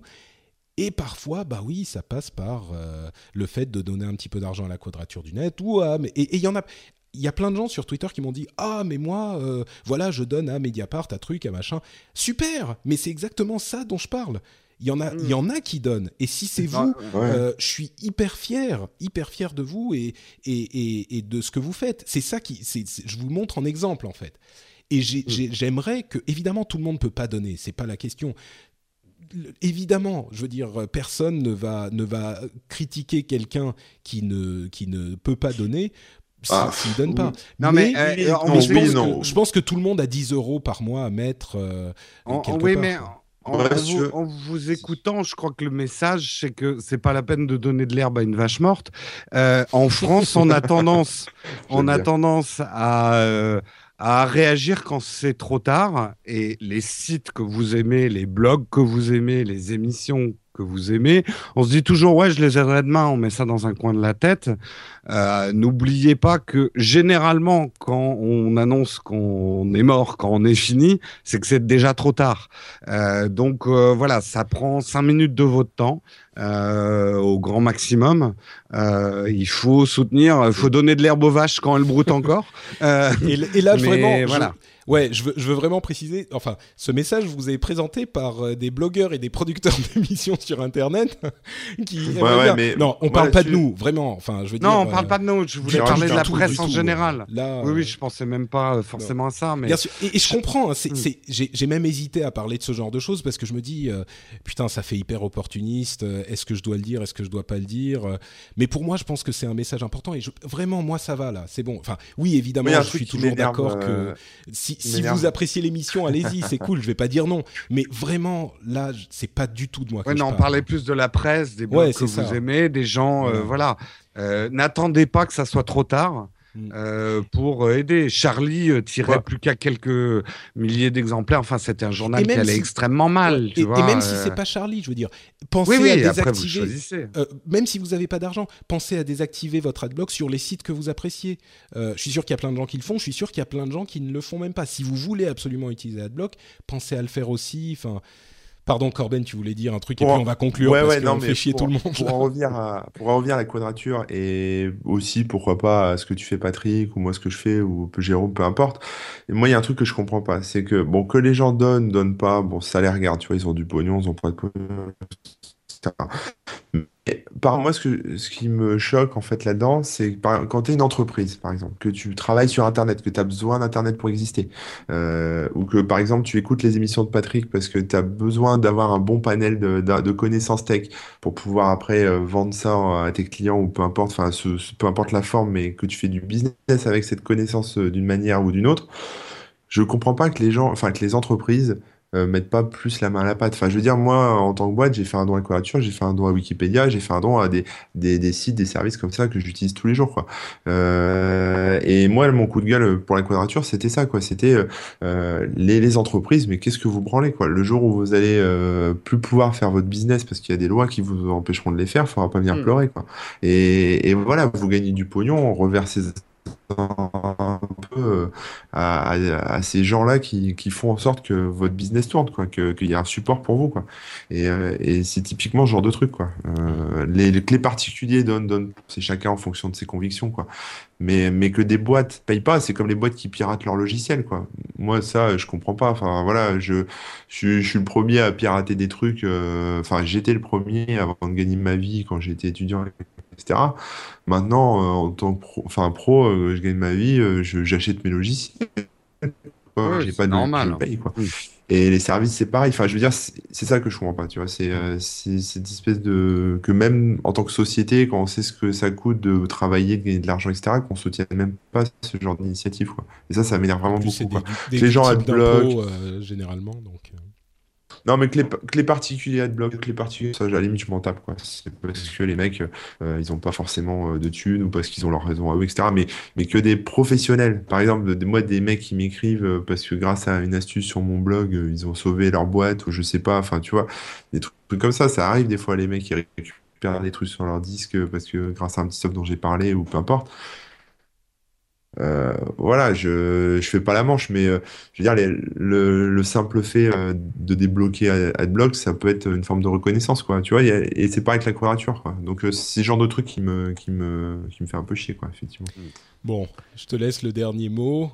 Non, Jérôme, tu voulais dire un truc aussi?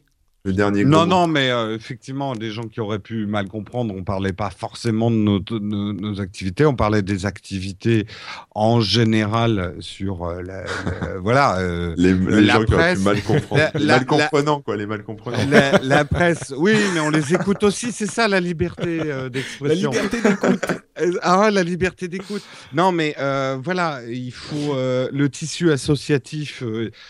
Moi, ce, qui m'énerve au sens large, c'est comme toi, Corben, c'est qu'en France, on a tendance à réagir quand c'est trop tard. Ouais. Euh, on va pas, on va les pas se relancer. mais, on voilà. on non, non, mais on se de- relance pas, mais je voulais juste Ouais. euh, ouvrir la Ok, vas-y. Non, pardon, fini, fini. Je, je- Non, non, je non, me non, sens monsieur- coupable maintenant. Je suis. Ah, c'est très.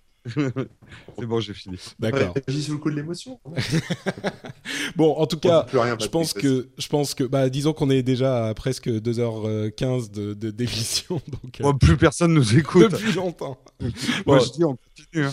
Euh, en tout cas, euh, je pense que un bon début, si vous avez été convaincu par notre tirade opportuniste et, euh, et, et, pleine d'émotions, euh, je pense qu'un bon début, c'est Wikipédia et la Quadrature du Net, euh, qui sont deux euh, associations dont le, les intentions sont, en tout cas, cautionnées par nous, je pense, nous tous, nous tous, et qui ont souvent du mal à boucler leur budget. Donc euh, voilà, c'est deux, euh, deux éléments du net qui sont pas mal à soutenir, euh, je pense. Oui. Dans tous les cas, le rendez-vous tech sera là soutenu, pas soutenu. Il euh, n'y a rien qui puisse changer ça.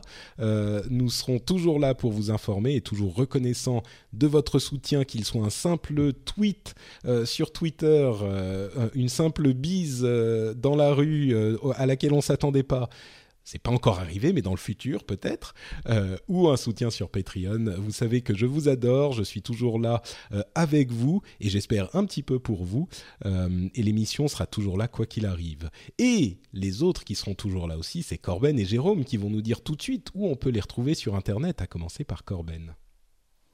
ben, moi sur corben.info et sur Twitter, Corben tout simplement. Magnifique Corben et Jérôme, il est où? Alors moi, vous pouvez me retrouver sur nowtech.tv et euh, on vient de franchir les 10 000 abonnés sur YouTube. J'ai l'impression d'être une, j'ai l'impression d'être une souris qui a trouvé du, du fromage. Tu sais. Yeah, on a 10 000. Bon, c'est tout petit, mais nous on est content de notre petit niveau. Bah bravo, félicitations. Et euh, ouais, bah ouais, c'est du boulot quand même tout ça. Et euh, du coup, euh, bah on va faire gagner des, euh, des petits cadeaux. On a organisé un petit tirage au sort. Hein. Alors on fait pas gagner des gros trucs, hein, mais c'est des petits trucs sympas, euh, des, des petits objets qu'on a testés ou qu'on a reçus. Une vis imprimée en 3D euh, avec du faux métal, c'est ça? Ah, En fromage. Ah, ok. pas mal. Voilà. Non, non, il y a. euh, pour l'instant, j'ai pas encore euh, tous tout, tous les lots, mais euh, il y a des euh, trucs. des. Il y a des trucs de chez Kickstarter, il y a une prise intelligente, enfin des trucs assez sympas. Et pour y participer, bah, vous allez sur nowtech.tv et puis euh, et puis voilà, on vous fera gagner plein de cadeaux pour- fêter les 10 000 abonnés avec vous. Super et félicitations Jérôme. Merci. Pour ma part, J'en reparle pas avant les 100 000, donc euh, vous avez du temps. ok. Euh, et pour ma part, c'est Note Patrick sur Twitter, Note Patrick sur Facebook et Patrick Béja sur Google+.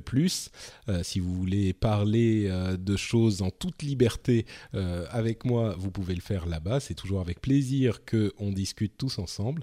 Vous pouvez aussi retrouver cette émission et beaucoup d'autres, comme le rendez-vous jeu au hasard, pour qui fait la même chose pour les jeux vidéo, euh, sur frenchspin.fr.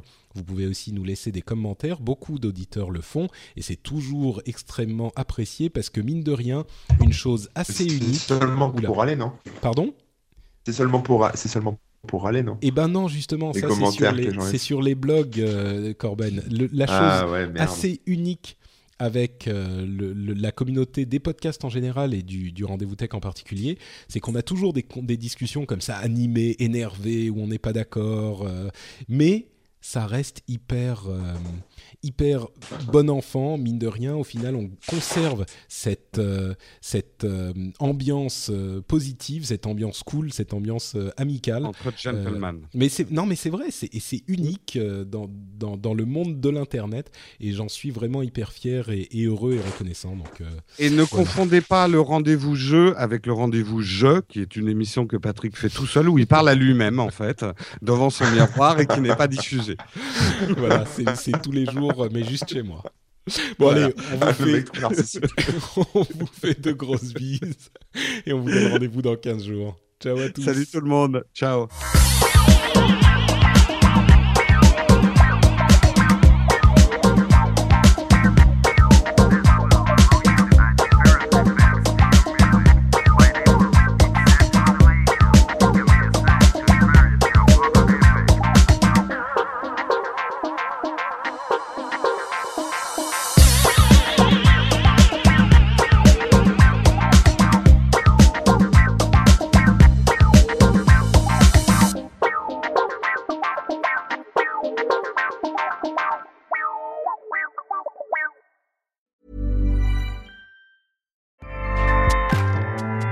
ACAST powers the world's best podcasts. Here's a show that we recommend. Hi, I'm Jesse Cruikshank. Jesse Cruikshank. I host the number one comedy podcast called Phone a Friend. Girl, let's phone a friend. Not only do I break down the biggest stories in pop culture with guests like Dan Levy and members of InSync, I do it with my own personal boy band singing jingles throughout. Because it's my show. It's your show, girl. New episodes of Phone a Friend Yeah. drop Thursdays wherever you get your podcasts. So work it, girl. Yeah, work it. Okay, that's enough. ACAST helps creators launch, grow, and monetize their podcasts everywhere. ACAST.com.